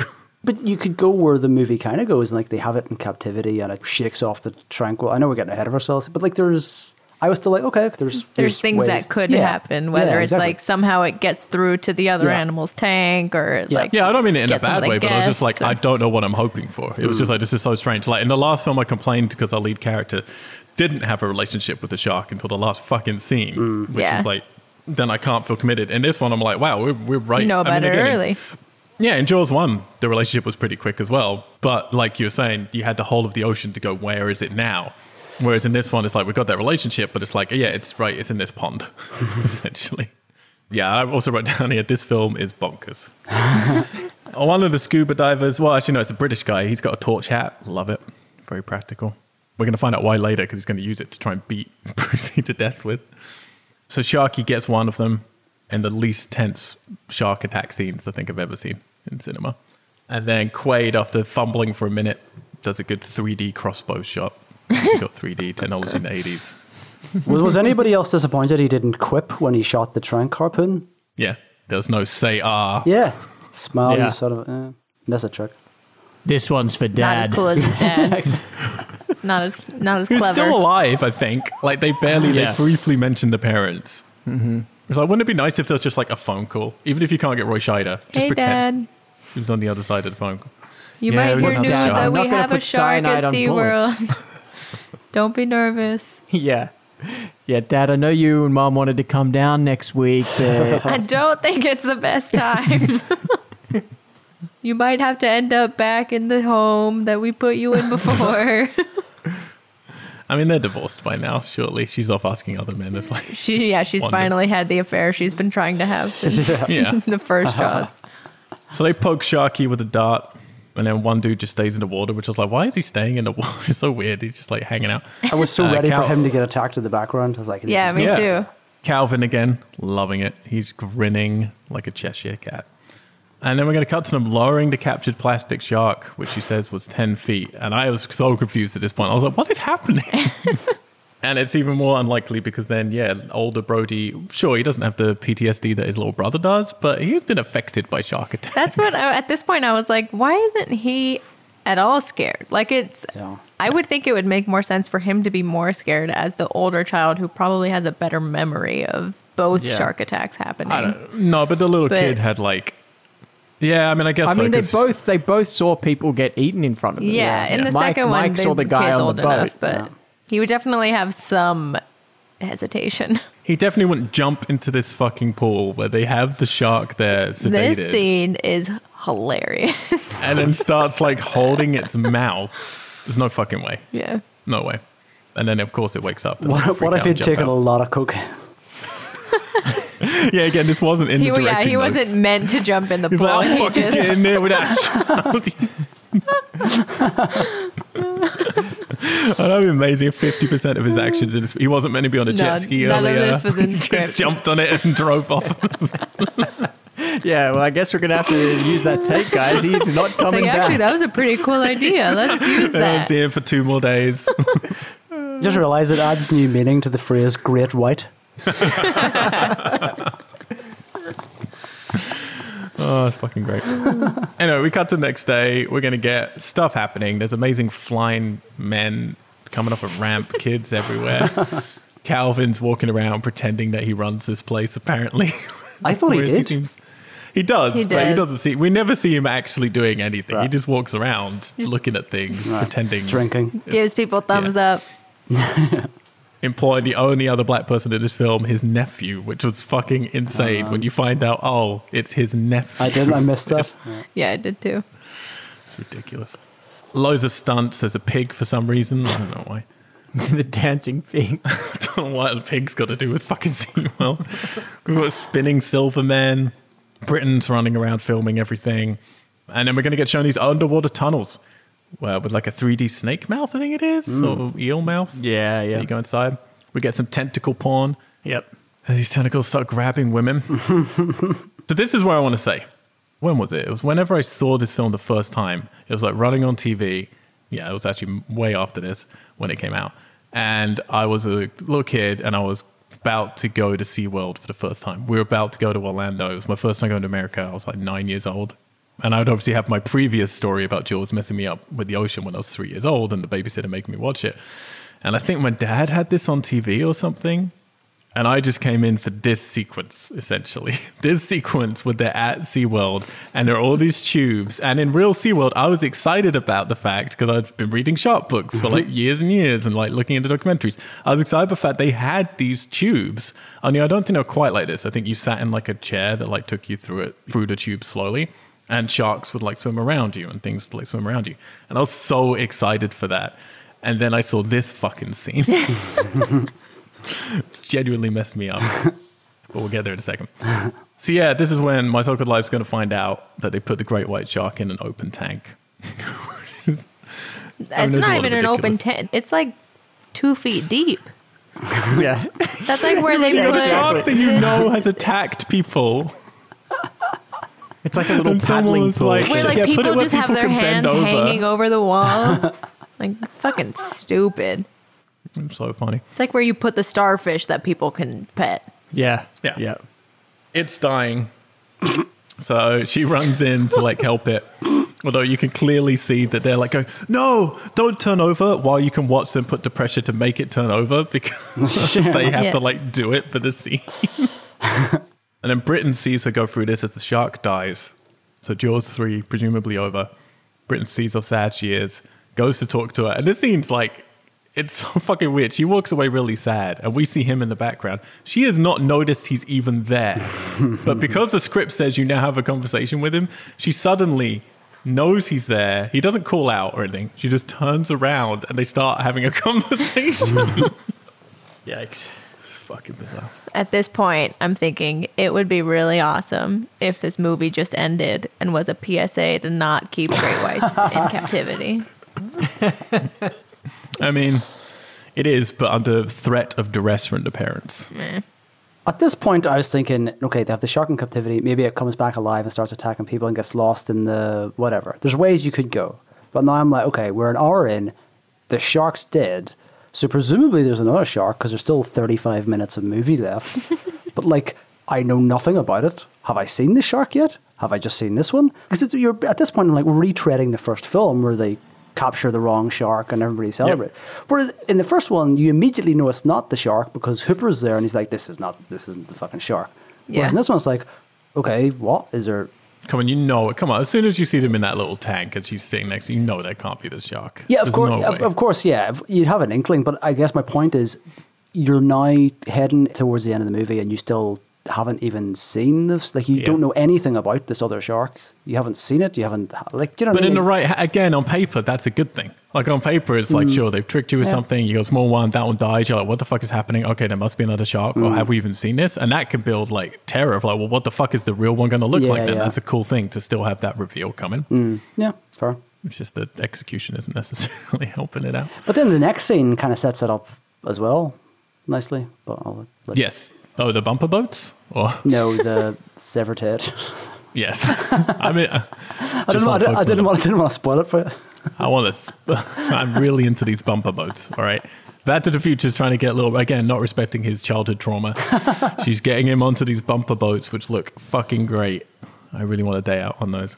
Yeah, well, meanwhile, in these tubes below, suddenly this dead man, the body of Mr. Muscles turns up in the tank. Everyone starts screaming, and then they just cut out of nowhere to a shot of a woman with her face pushed against the glass, the dead body on the other side of the glass against glass, and she's just screaming. Yeah. That's such a funny little you sequence that because you yeah because like it cuts to a hand moving forward and then cuts to the face pressed against the Yeah, it's, yeah. Does she just have a friend just like pushing her face into the glass? You fucking deal with it. And I you know what seeing this moment I I realized coming into this film is that there were a lot of chunks that I had forgotten and with this bit because we just have the scene of the small shark dying and you kind of have that expectation of like okay something bigger must be out there when it was the first shot and it's going from like glass sort of portal hole to the next one, I was like, oh, that's a really cool kind of horror tool. It's just like looking out into the darkness of the ocean and just that kind of thing. Like in Predator, you know, when it just like the first one when it looks out into the forest and it's just mm. it's just creates that tension because you know something's out there and it's that wonder of like, is something looking back? And I was like, oh, this is kind of cool. We're getting this feeling like, is there shark out there? Is it watching them? And then it cuts to that. And it's just like so hilarious. It's, It's insane. funny. I was totally back on board now. Like I, that's like my favorite part of the film because it's that extra little bit, right? Like you can't just have the severed head, which is pretty gnarly and pretty cool, but then you have that like let's have somebody push her and let's have a shot of her head forced up again. Like it's just so over the top, kind of campy horror, and it's like, Yeah. wh- where is this in the rest of the film? Like. Do you know what I mean? Like, why is this not a bigger part of this movie? Why is it not a sort of campy horror like this? And like the scene- 100%. Do you know what I mean? Like, and in the next scene as well, not to jump ahead, but like then you have the immediate close up of the autopsy. I was like, whoa, okay. Yeah. All of a sudden, we're going in for full kind of campy horror. I was like, oh, cool. like, why is the rest of the movie not like this? You know? But maybe it will yeah, be. like so, takes it, it takes an hour for it to Yeah. to ramp up to that gear. Yeah. Yeah, I, I Yeah. agree with you. so I was back on board. I do love in this autopsy scene where Dennis Quaid sees like the head of his friend and then turns to throw up into his own arm. He was actually just taking a line of coke off his arm. Yeah. He's like, oh, I love that he does that though, and in my so-called life, it's like I've seen this all before, and she pulls it back, This sees his is the body, and best just part. freaks, freaks the fuck. the best part is she puts her hands forward and up in the air and i was like oh my god did they make her do that for 3d like they were like we need your hands coming at the audience so funny. Right. So they come to Britain and Calvin to say the shark was the baby of the real shark, and the real shark is 35 feet. By the way, none of which we get in that scene of them freaking out to the dead body. We don't get any talk about bite radius or anything. And there's get any, no like- bites in him his skin Yeah. is No. just peeled off And he's just missing all an his arm, right? muscles are there all his bones Yeah. are there How, how, how big was the shark? And so Jaws was 20, 25, 25. 20, 25. And then what was Jaws 2? 25. Nobody. Uh, well, it was meant to be the same. It looked a little bigger, but I know they build it from the same frame But, they, structure but somebody, as the first somebody says the length of it. I thought it was. I thought it was thirty-five in the last one as well. I don't think so. But this is the long. Okay, so this is the. this is definitely the biggest. I know from like the Sharky facts I got from Jaws, Right, this okay. is the biggest it's been so right, far. right, right. right. And when we see it, this is a big boy. Yeah. Yes. a slow boy big, big girl. very big slow girl Big girl, yeah. So we have fun montage as they realize the shark is in the park. Dennis Quaid hopping through the crowd. It's really good. And then this is the moment, I guess the mega moment. We get a POV from the shark as it swims up behind them in this underwater restaurant. Oh god. we just see Quaid pointing at us, freaking out, as the shark genuinely just comes up to the glass to say hello and like, presses its nose up against the glass. And it's fucking insane. Right, It's right just- on cue as well. Just when they've just explained how that's not there's another shark, other shark just makes an entrance right on he's cue. like oh Absolutely you're same. talking about me yeah. And they've done some gum mechanics in this one, which are really fun. Like when its mouth opens, it like the lips move yeah with the gum that's about the only thing they did it's very well, slow they also added you'll see it and And it, that it actually like moves. We've complained Yeah. before it just would go straight. Now mm. it slightly like moves its body. I mean, I'm going to say this. I think the animatronics of this shark are better than any of the other ones we've seen so far. Whether you know they're shooting it in a way, no, but I think just as a flat like the shark and how it's operating, mm. how they choose to shoot that, yeah. Yeah. Showing too much of Or it still edit it. makes it look worse. Yeah. Yes. But yes, But it if you did this with the original shark we're seeing in the first and second film, it's just like a brick that's floating. you know, like this one has some movement, it's got some gum articulation. I think that has actually improved.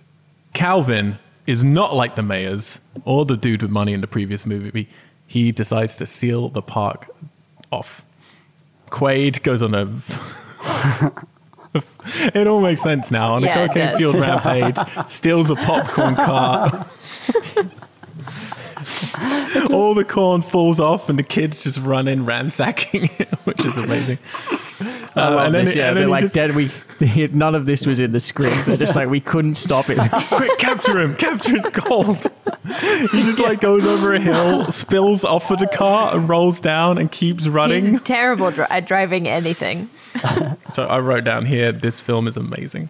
like this whole sequence of him with that popcorn car is so good. So they're trying to get people out of the water. he grabs the, this microphone. It really is so funny thinking back on it now because it all makes It so really much is, sense. His energy level It's- is yeah, especially insane. this Yeah. scene. Yeah. insane and he just like pushes the guys on the microphone into the water to get the microphone off of him basically and yeah we get a cool shot as the shark fin comes out of the water and is chasing all of the people doing their water acrobatics to the crowd that's watching here's the weird dichotomy in this movie when the shark is cresting water it can go very fast yeah. when it's underwater Slow. Yeah. Across Very the slow. three films, though, I am always 100% on board when we get a bit of shark fin zooming Yeah. behind mm-hmm. Yes. boats or chasing people. Like, it always just looks really cool. Yeah, mm-hmm. Yeah. it's just able to look a lot better because you see less of it. Yeah.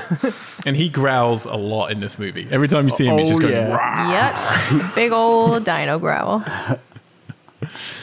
little brody he's in the water he falls in Sucks to be him. Yeah. The shark goes right by him, takes a bite out of his girlfriend right in front of him. She doesn't die. It's like no one really dies. No. we care about it in this movie.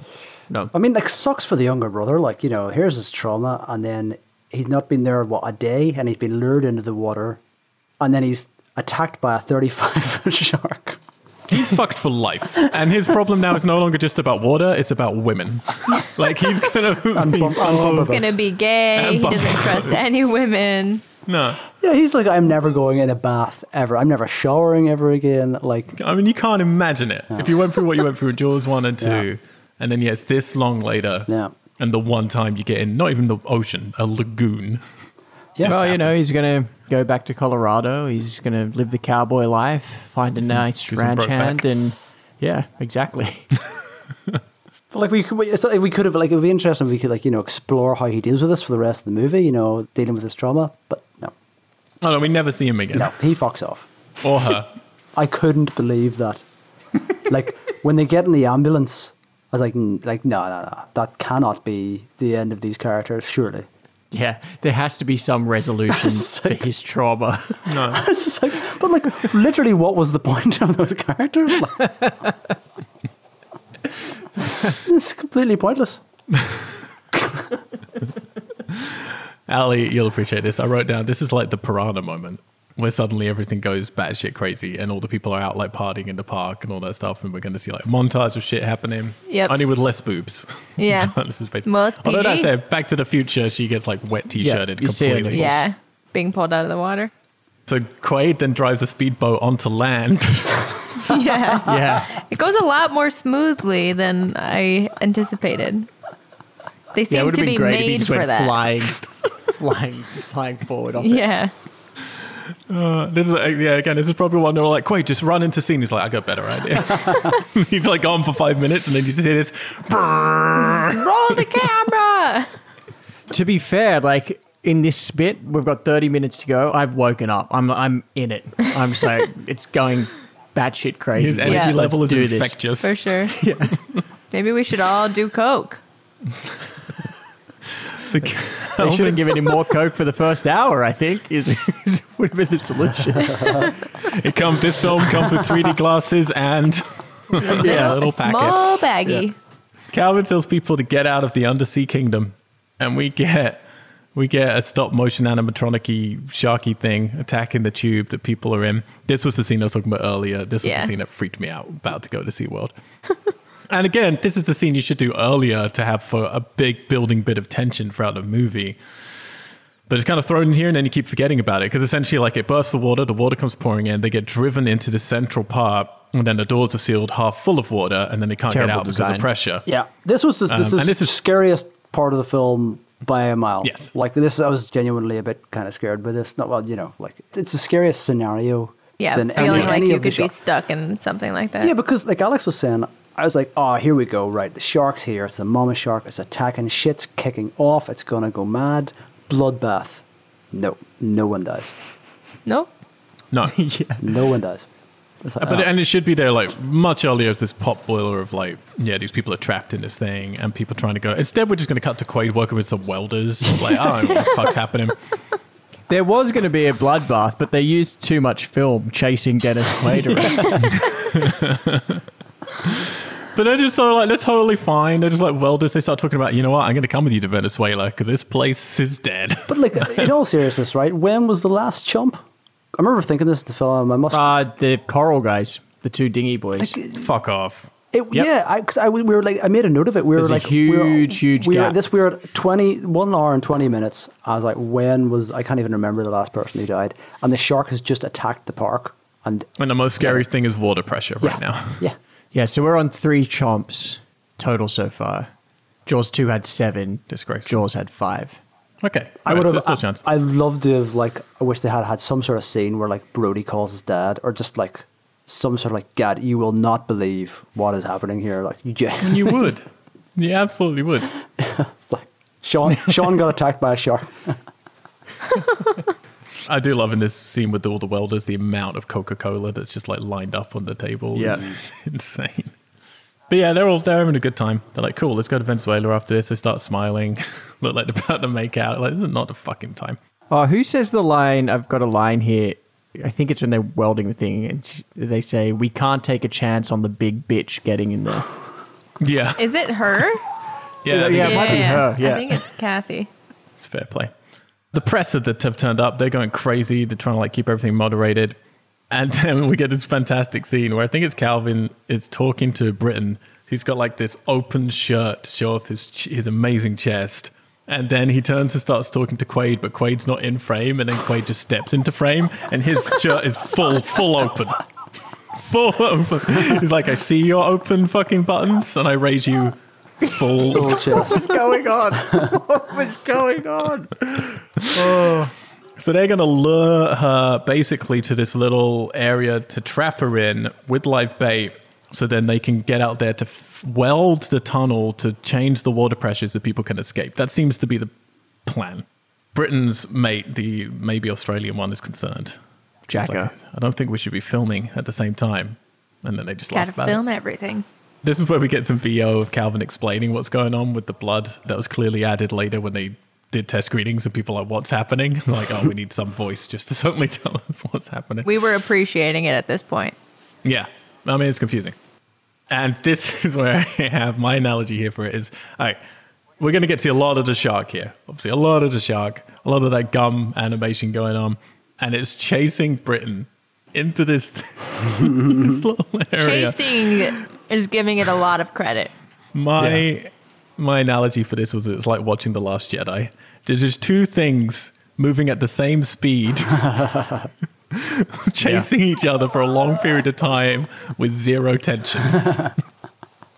And it's fucking ridiculous. Because here's the thing: in all honesty, we're seeing too much of him. Obviously, the shark's the animatronic, but I do think there's moments with the shark where I'm like, "Holy shit!" Like where you just suddenly see it coming through the murk of the water, and its mouth mm. is open, and it's like this is fucking huge and like stupid, but actually quite like it could be really spooky. This scene diffuses any tension because it can't even be bothered to waggle its tail a little bit to get a foot it's closer the to him. least mobile shark ever.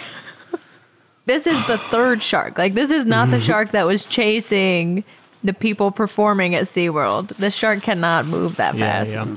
No, it's ridiculous. And then yeah, they had this whole thing earlier. It was like, oh, it's cool. I've tied my rope to this ladder. Nothing even cuts it. Like they don't come up with the shark gnawing on it. The rope just breaks. And also, what's it for? How's that supposed Yeah, to I don't why, get- why I didn't get say it. what What? was it for? I think it's meant to be so they can pull him out again or something. I don't know. It's attached to the ladder and him. They can't pull him out with that. Maybe it's for him to pull himself along. I, I didn't. Yeah, I didn't. maybe. I didn't get that either. Like you have flippers on, swim. So he stabs So the shark in weird. the nose and then hits it with his helmet. I had to rewatch this whole sequence back because I didn't understand how it all. how because it you worked suddenly and how it cut played and out. just Did in its watching it mouth. twice help? Nope.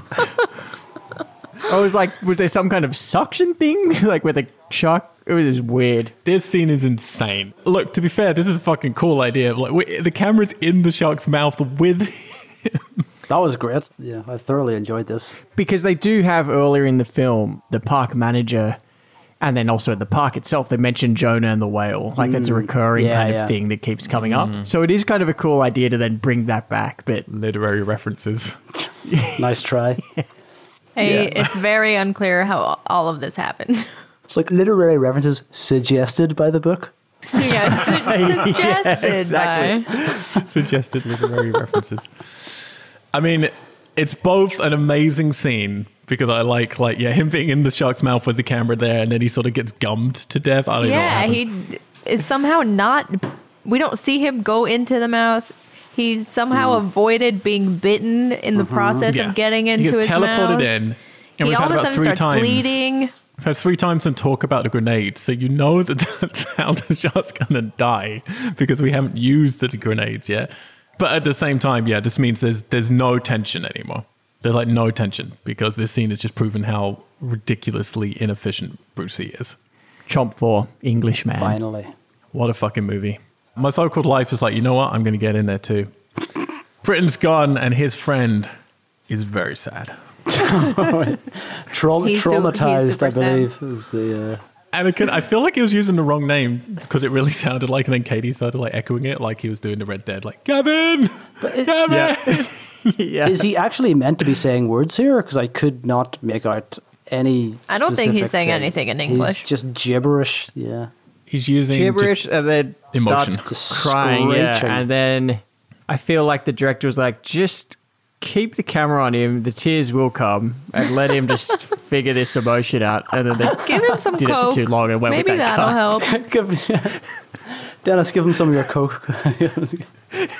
Yeah. Oh my god. Oh my god. Oh my god That was All right. great. This is where we learned, by the way, that the only other black person working there is his nephew, which Katie was just like, "You gotta be kidding me! It's mm-hmm. ridiculous." And this is only really where I figured it out. Oh, okay, they're trapping the shark long enough to weld this tube so they can get people free. I did not pick up on that mm-hmm. until this point. But we never cut back to the people in the tunnels being scared. No, no, no, no. Nope. No, no, no, no. We don't pay Yeah, attention don't, to worry, them. don't worry about them. Yeah, no. Calvin and his nephew are watching it break free, but don't tell anyone till it's broken. Yeah. also, is it meant to just its tail just touching the gate, bent metal, and opened it? Mm-hmm. That's right, yeah, because it's backwards, isn't it? Yeah. yeah, then it, yeah, then it just And then gradually more reverses. backward swimming, which isn't possible. Not even backward swimming. It is just a truck reversing very slowly out of a tight space. I mean, it can't do anything fast. I spent so much of this movie confused about the geography of this park. Like, where's there's tunnels, there's filtration Yes. pipes, there's water gates. Where do you get in? And Where- it's such a good opportunity because we said last week, it's like we don't know where Scheider is compared to the kids, and but it's yeah. hard to kind of show. Mm. This one, you're in a fucking SeaWorld. Just Yeah, show a map. Like, let's have mm. us look Yeah. at a map like, at the beginning where they're like, okay, here's this and here Yeah. this. They show the four separate sections of the lagoon, but we then never go back to those mm. places. We don't go back to the fucking galleon Yeah. or anything. Yeah. So that's useless to us. So yeah, with that filtration system, that is pumping water in from the sea. Is that right? Like it's a big tunnel that goes directly into the ocean. I think so, Guess so. yeah. Okay. Because he says, yeah, Big pumping in gallons of foot seawater. shark. Yeah. Anyway. So they nailed one shot in this movie, and it's Bruce with his mouth open, and they're going to keep showing it again and again, roaring away. Dolphins then come at him, attack him. I love this part. But he's just so fucking slow. I think he gets one of the dolphins, but then he doesn't. Like it's Does weird. he? There's That's a weird what shot. they want you to think. Does Al. he get a dolphin? Because I remember thinking. Well, you're meant to think that maybe. Because I remember thinking, Yeah, you meant like, think- they really need to have this shark kill a dolphin to, like, up its baddie credentials. Because it seems Yeah. shit. And I don't care about the British guy Yeah. because he was a bad guy. You have set up the British fella to be a villain, so he's dead. I don't care And about for him. all we know, he swam into the mouth Yeah, willingly yeah, because we didn't see how he got Yeah. in there. You're like, oh, I know a good photo op. Oh, you know what? Yeah. You better to have a POV inside the mouth. So, Ant, let's just be clear. This shark, which we're presuming is familiarly related to the other sharks, Oh, since Brody why? had that one sentence in Jaws. Because otherwise, this is insanity, Tom. Like in Jaws 2, it was insanity, and Brody suggested the idea of could they know if another one of their It's kind like a has been killed? shark, yeah. Yeah, but at least Jaws 2 is set in the same area. Therefore, you've had one shark attack in one area. It might be that. Exactly. Yeah. Whereas this one swam, like found out that it's fam. Look, we have to go there because we're on that track. They for part follow four. the Brody scent. yeah. yeah. This is the bridge, so we got to Well, go see, with the bridge. Otherwise, no, it's all spoil- going to fall no fall spoilers apart. for part four because I haven't seen it. since No, no. But this one swam down after hearing what happened to its cousin or whatever. Had a baby in SeaWorld because it heard. Because again, this is a rare occurrence. The two Brody brothers are together. It heard about the Brody reunion. Mm. Like, So oh, it made Sean's holiday going down. plans. I want to be there. Yeah. yeah. I know he's still scared of us. Because the stacking amount of coincidences is so fucking insane. Just absolutely insane. Like, I mean, the that's only way you not can the take only it. insane part of this whole Yeah, true. franchise. I mean, That yeah, is the with the, most way this movie is, you know, it, it's not a real stretch to think that this isn't a shark from New England. It was related, but lived in the Florida waters. Got a telegram via seagull. The Brody brothers are in town. They heard our family. So the Oh, you real think it, like, called in a hit? The, This the real mafia are the sharks. yeah. Yeah, it's not even family related. This one's just been paid off. yeah. Well, it, it would Yeah. explain why the shark apparently toys with him rather than just killing him and sort of sneaking Yeah. up slowly behind him and kind of playing cat and mouse. Beeline straight for the little brother. Hmm. Yeah. I'm going to replicate scenes from your traumatic past. One of our favorite bits in this movie is then like the pressure's done, everyone's let out of that room. And I don't know if you noticed, or I was enjoying many of the extras. In this Oh, room. yeah, me too. Yeah, Yeah, I was. yeah. I couldn't stop looking at the old man that was like hmm. nestled into the Hugging to the, woman. lady. Yeah. They were cute. Did cute. you notice the guy with the t-shirt? No. His t-shirt, actually, and I forgot to look up if it, because it looks like it's to do with a football team or something. But the t-shirt says, let a gargoyle sit on your face. What? what? Okay. But then there's like a symbol. It's Gargoyle, New England Patriots, or Gargoyle. It must be like something because there's a symbol like in one of the letters that looks like it could be a football, American football symbol or something. Hmm. But yeah, we, we had to rewind a few times to read his t-shirt. Okay. And then we get the greatest, Yep. the greatest moment maybe in cinematic history. Which I sent this to so many people last night. We rewound it three times, filmed it. Even on the third time when I filmed it to send to people, you- all you can hear is Katie and me just like dying. Absolutely, I don't think I've lost emotions. It hurt. It, my jaw was legitimately hurting. so we're inside the control room, and just out of nowhere, we get slow motion, close up reaction shots of the people as they see something coming, which look terrible enough as they are because they look like they've slowed it down, not in camera, but in post. So it's just like Yeah. slowed the image down. For presumably on paper, the big money shot of the film, like the most impressive, cool moment in the film. and then they start cutting away to this plastic shark that's been superimposed in, yeah, the worst 3D imaginable. Just at a speed of a fucking snail is approaching this window. And then we come back to them again and they all collectively scream in slow motion as it then hits the glass. And when I say hit, I mean it Taps. nudges the glass. Licks. And then there's like a Massages. dramatic pause before 3D glass shatters oh my towards God. the camera. If you're listening to this and you have no intention of watching Jaws 3D, you fucking have to go on YouTube and watch this scene. It's insane. This is where I wrote down, I really cannot wait to hear what Al's experience was like watching this in 3D. and I'm so That's what sad you you did texted me. Mm, yeah. I mean, I think I can tell you. You got to do it. You got to experience it. So Dennis Quaid, what was his role at the park? Was he like the I Builder guy? The So drug dealer? unclear. He's the No, they do mention it at Filter the beginning. guy. I've forgotten. I've forgotten what it is. Yeah, he's doing do like with the he oversees the building and stuff, right? Yeah, yeah. Because he's cut some corners. Because this shit's weak. yep.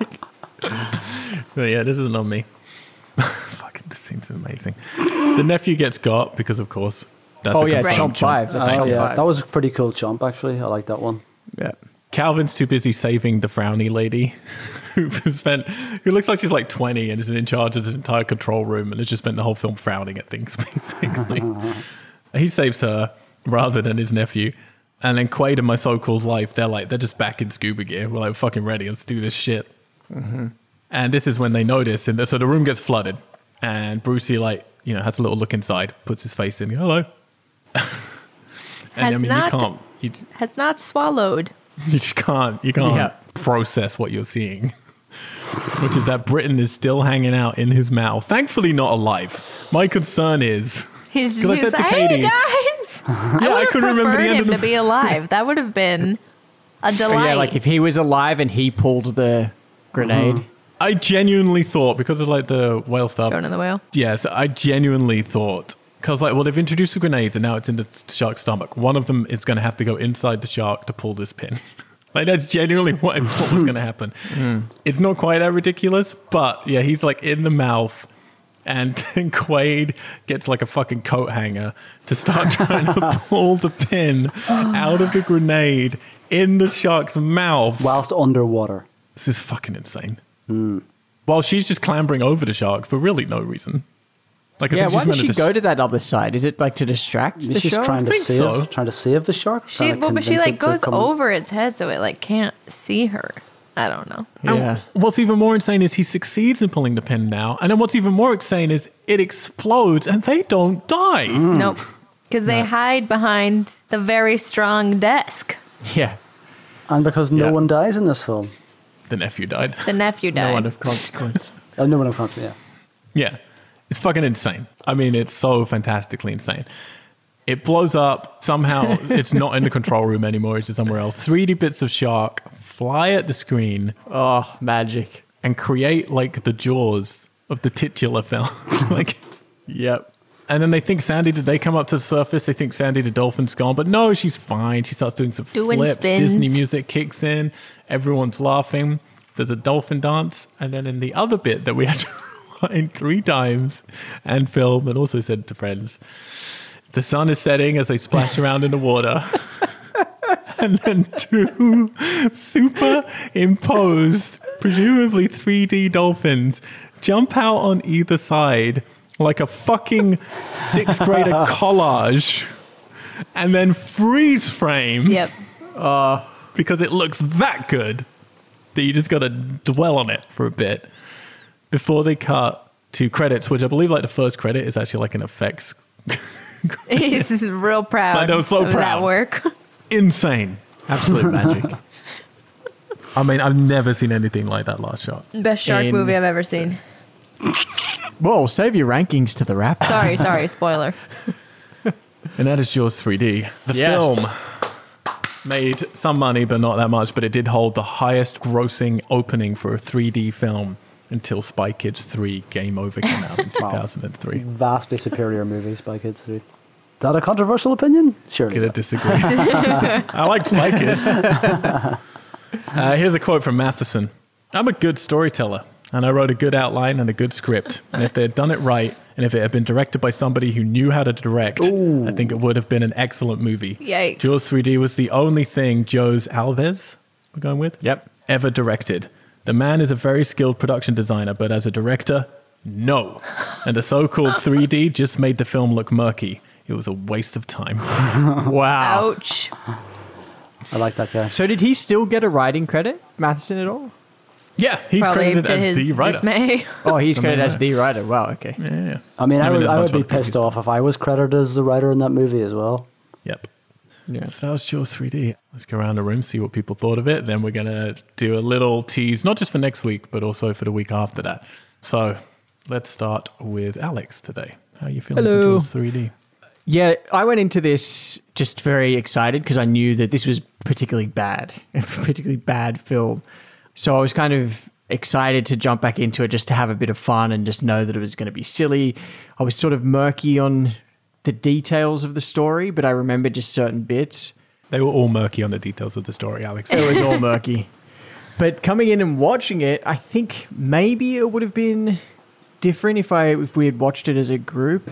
But to sort of echo Tom from before is that I felt yeah, for the first hour I actually just felt really bored with this film. The bad bits were just bad. I was not really sure for like at least the first 30 minutes who the characters were, what was going on, or like even really caring about it much. And then just not feeling any, even the bits with the shark, they weren't in the first hour, that is, they weren't sort of outrageous and crazy and over the top that I could enjoy it even in a sort of silly way. And it wasn't until that last 30 minutes when it just like ramps up a gear and just goes batshit crazy and is just really bad and silly that I felt like Dennis Quaid after a bender. Like I was like, yeah, I'm in. Like, fuck yeah, this is great. Like, this is what I was waiting for. Like, like I said, it, it woke me up. I was into it and it was just ridiculous and fun. And I felt like I was laughing at it more and just sort of having a good time. Whereas I felt just bored up until that point. And maybe I would feel differently if I'd watched this with you guys and in, with a group of people. Maybe it would have helped me kind of just laugh off more of the bits at the mm-hmm. beginning. But even then, I'm, I'm not sure just because it just felt so inconsequential. And like, if you're going to be just crazy and silly, like, just do it from the get go. Like, let's just be Yeah. big and over the top and and not worry about it. Like I think it still felt like it was trying to tread this sort of serious ground and tone. And I was like, I don't think this is that film. Like, I mean, what you were saying before, the first outline from those guys was a spoof, and it was like, fine, like then just go that far over the top. And like you guys were saying before, the the only real kind of bit of tension and and the bit that could have been scary was the bit of the people getting stuck in the tunnel.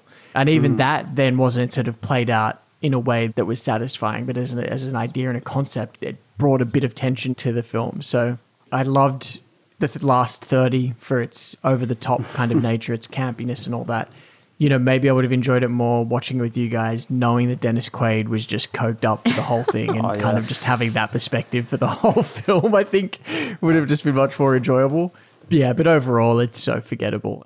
Yeah, I was like constantly, I was like, like I said at the start, like trying to put myself back in someone's shoes in the 80s and watching this as a 3D film. And it's just like, I couldn't, I couldn't get a balance with it. But the last 30 minutes, I was definitely down for that ride. So yeah, that's how I feel.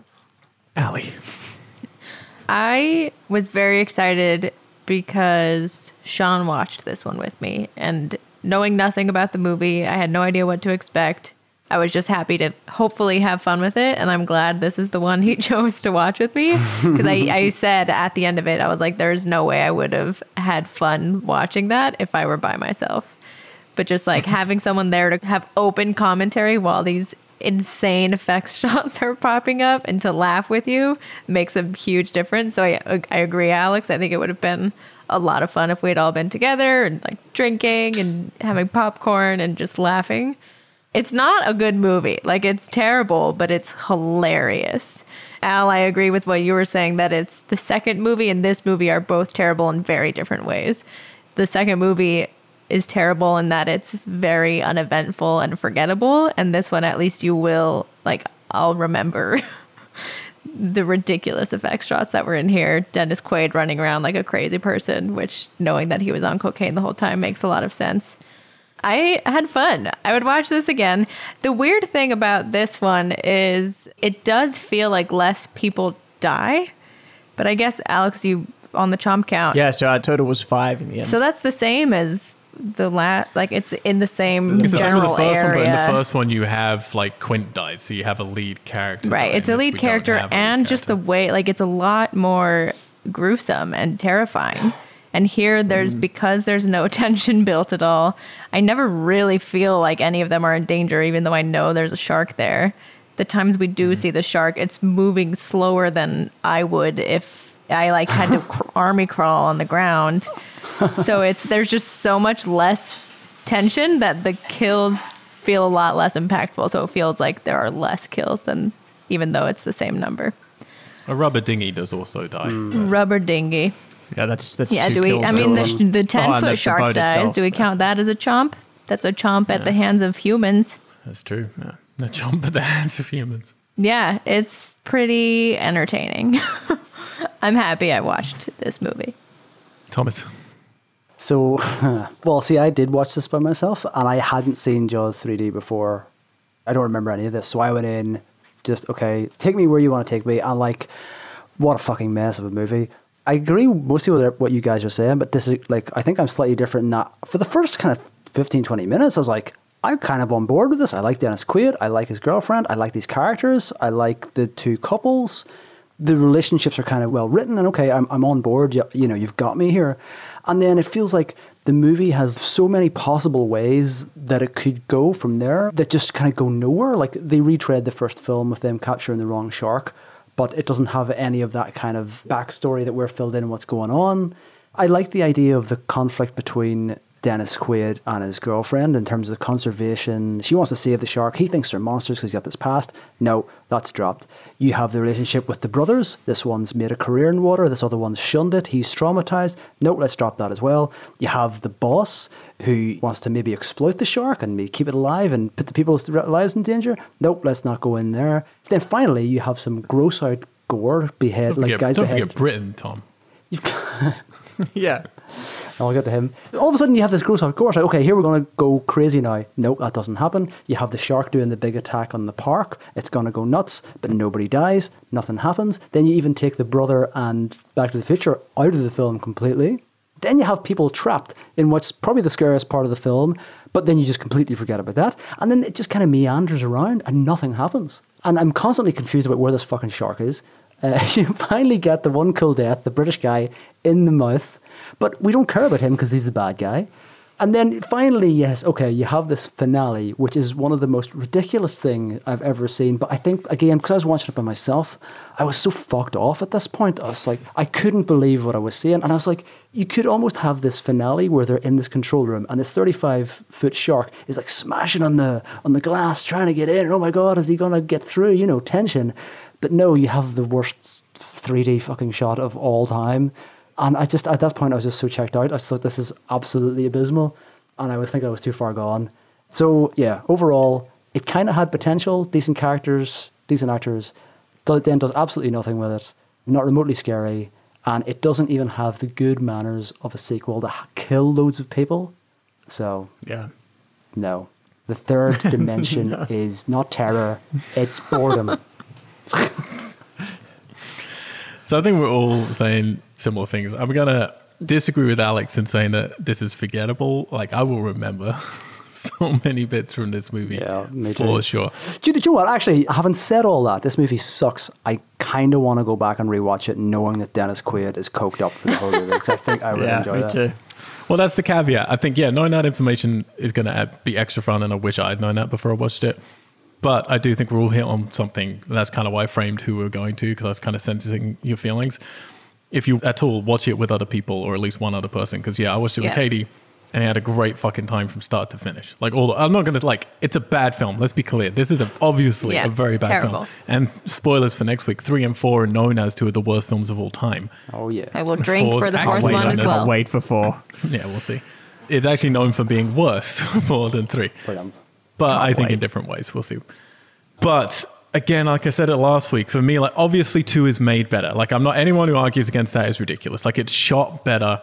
There's a little bit more gravitas to certain things that are happening in it. However, I actually do think the basic story, like the basic character focuses of, of this film, are better than two. Like we have arcs that are not concluded, mm-hmm. as Tom says, but they're set up better than part two we have characters that we're actually following, unlike part two. There is a relationship between the shark and these characters. Again, it's not going to say it's a great relationship, but there's more of these elements are there. And it's a creative, weird idea. The idea of the shark getting trapped in SeaWorld could be a ton of fucking fun. So it's one of those weird things. So I think on its basic level, this could be fucking great. And then the execution level is awful. And then, yeah, I would still rather watch a bad, fun film than watching an adequately made, boring one. So I would mm. 100% come back to this one again before I'd come back to two, for sure. Like, I've watched two enough now in my life where I feel like I don't know if I ever need to go back to two again. It just like is a dull replica of one. This is nothing like one. This is the, I kept popping in my head the idea of Spielberg eight years after he made the original going into a cinema to see this movie Yeah. and how far that boat has drifted out to sea. Like it's just fucking incredible. So yeah, I was elated that I had a good time with this, but I do think yeah, it does come from like looking over at someone else is laughing with you and everything, and then mm. you having to rewind because you can't believe some of the things you're seeing, and just genuinely like not even just like a chuckle. You know, there are a lot of bad movies that I might chuckle at. This is like a proper like I was applauding how fucking bad certain elements were. You know, in some ways as well, you look at the three films that we've watched so far, and yeah, if I was talking to someone about them or wanting to watch them with a group of people, I would almost have them all detached from each other. It was like if you want a really great shark hmm. film or great film and great horror sort of thriller with a bit of an adventure kind of vibe, let's watch Jaws, or it's like if you just want to like have let's all have a good time, watch something just so stupid, let's jump in and watch Jaws three. Hmm. Yeah. But I feel like they're all so detached from each But other. that's the thing. Is like I don't know how I'd recommend two to anybody. It would just be like if you Yeah, love yeah. Jaws and you've watched it two thousand times, then I guess watch Jaws two. mean? you want some more Amity vibes. So yes, we'll get back to it in the wrap up because I think that's going to be the hard thing is how you then rank things. And this is always the fun when you do a franchise. Like how do you rank things that maybe are made better, but ones that you enjoyed more, even mm. if they're worse films and stuff like that. It's all mm. like a mm. hot mess. But we'll get there. Next week, yeah, we're doing Jaws of Revenge. We'll get to a little tiny tease for that in a second. But before we do, again, please do subscribe and rate We Are Geeks on Things. It does help us out. And we're also going to set up something then because we are doing five, well, we're doing a wrap up as well, we're doing five films in this series. The four, of course, the Jaws films. We wanted to do one that was a, a one off shark movie just to see what Jaws influence. We don't normally do that, but we wanted to watch some more aquatic fun. So I'm going to pitch it to you guys and ladies. Which films are in contention right now? So our rule has been, which I think we've all agreed on, only shark films have got a proper cinematic release. And I don't mean they played in one screen, you know, once. Like they had a proper fucking cinematic release. And we're not doing franchises because we might cover those franchises at some point in the future on our show because we like to be exhaustive. So that means Open Water, that's a trilogy of films, out. 47 Meters Down, that's a, currently a duology of films, out. Deep Blue Sea, that's a duology of films, out. Which leaves and if someone brings up something else next week let me know and i'll do a little extra research. But from all my research only five actual contenders for which film we could be covering. Now you're not going to say which one you want now. I'm just going to read them out so our listeners know. You're already like deep in it thinking about it every night staying up can Yep. barely sleep. Next week when we get to the end of Jaws Revenge, I'm going to ask you all what your votes are. We're going to hope there's some crossover on something. I don't want you talking to each other, so don't influence each other's votes. Just be honest. and I'll come up with a little way of if it goes wrong that we can make a decision easily. But yeah, we've got The Shallows, which I think most people would know of. We've got Bait, which is Australian, about a tsunami that washes sharks into a supermarket. We've got Shark Night 3D, which is infamously one of the worst movies of all time as well, so it could fit perfectly. We've got The Reef, which is lower budget. That's Australian as well, isn't it, Alex? Uh, I'm not sure actually. Okay. I think it's Australian, which is pretty highly esteemed, but definitely a lower budget one. And then, of course, the most biggest budget of them all, and reminding me a lot of this week's film, The Meg, which has many elements that were mirrored from Jaws 3D for sure. All that stuff, Tom, you were talking about, of like how it could have been like cracking up against the window of the mm. control room and stuff. I was like, yeah, I think we see that in The Meg. Mm. so, those are the five movies. If you're at home and you want to have a vote in it, tough. We're going to just leave it to our co host. But, you know. So the reef is Australian, and it's based on that true story that I said my dad told me about. Oh, ah. really? There you go. Yeah. That makes sense. That makes sense. Lots of different ways that we could go. We'll see next week. So, who hasn't seen Jaws: The Revenge? I have not. I've seen it. I know I've seen it when I was a kid, but I can't. All I remember is it's got Don't, Michael. don't, don't, don't, don't it's got, say anything. it's got Michael. It's got Michael Caine in it.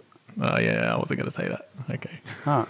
Ah, oh, so Okay, okay.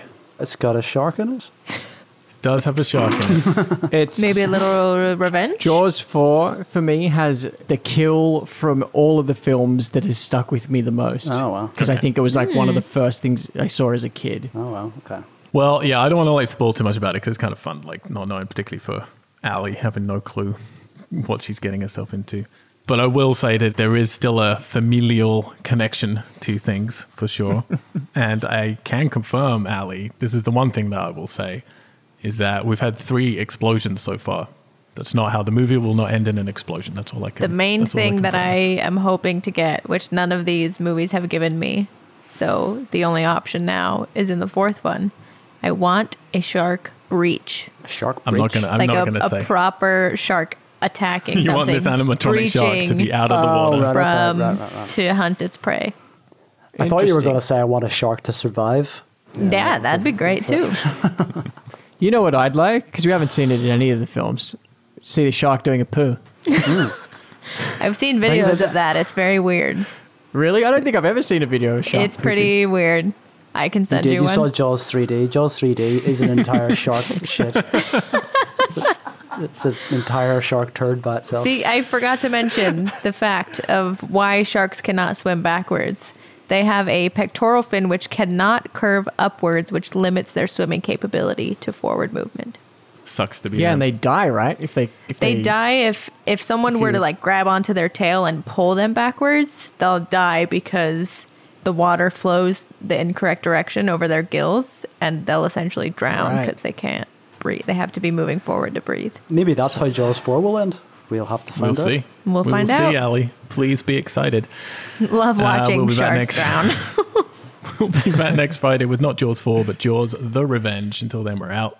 Geeks. Geeks. geeks.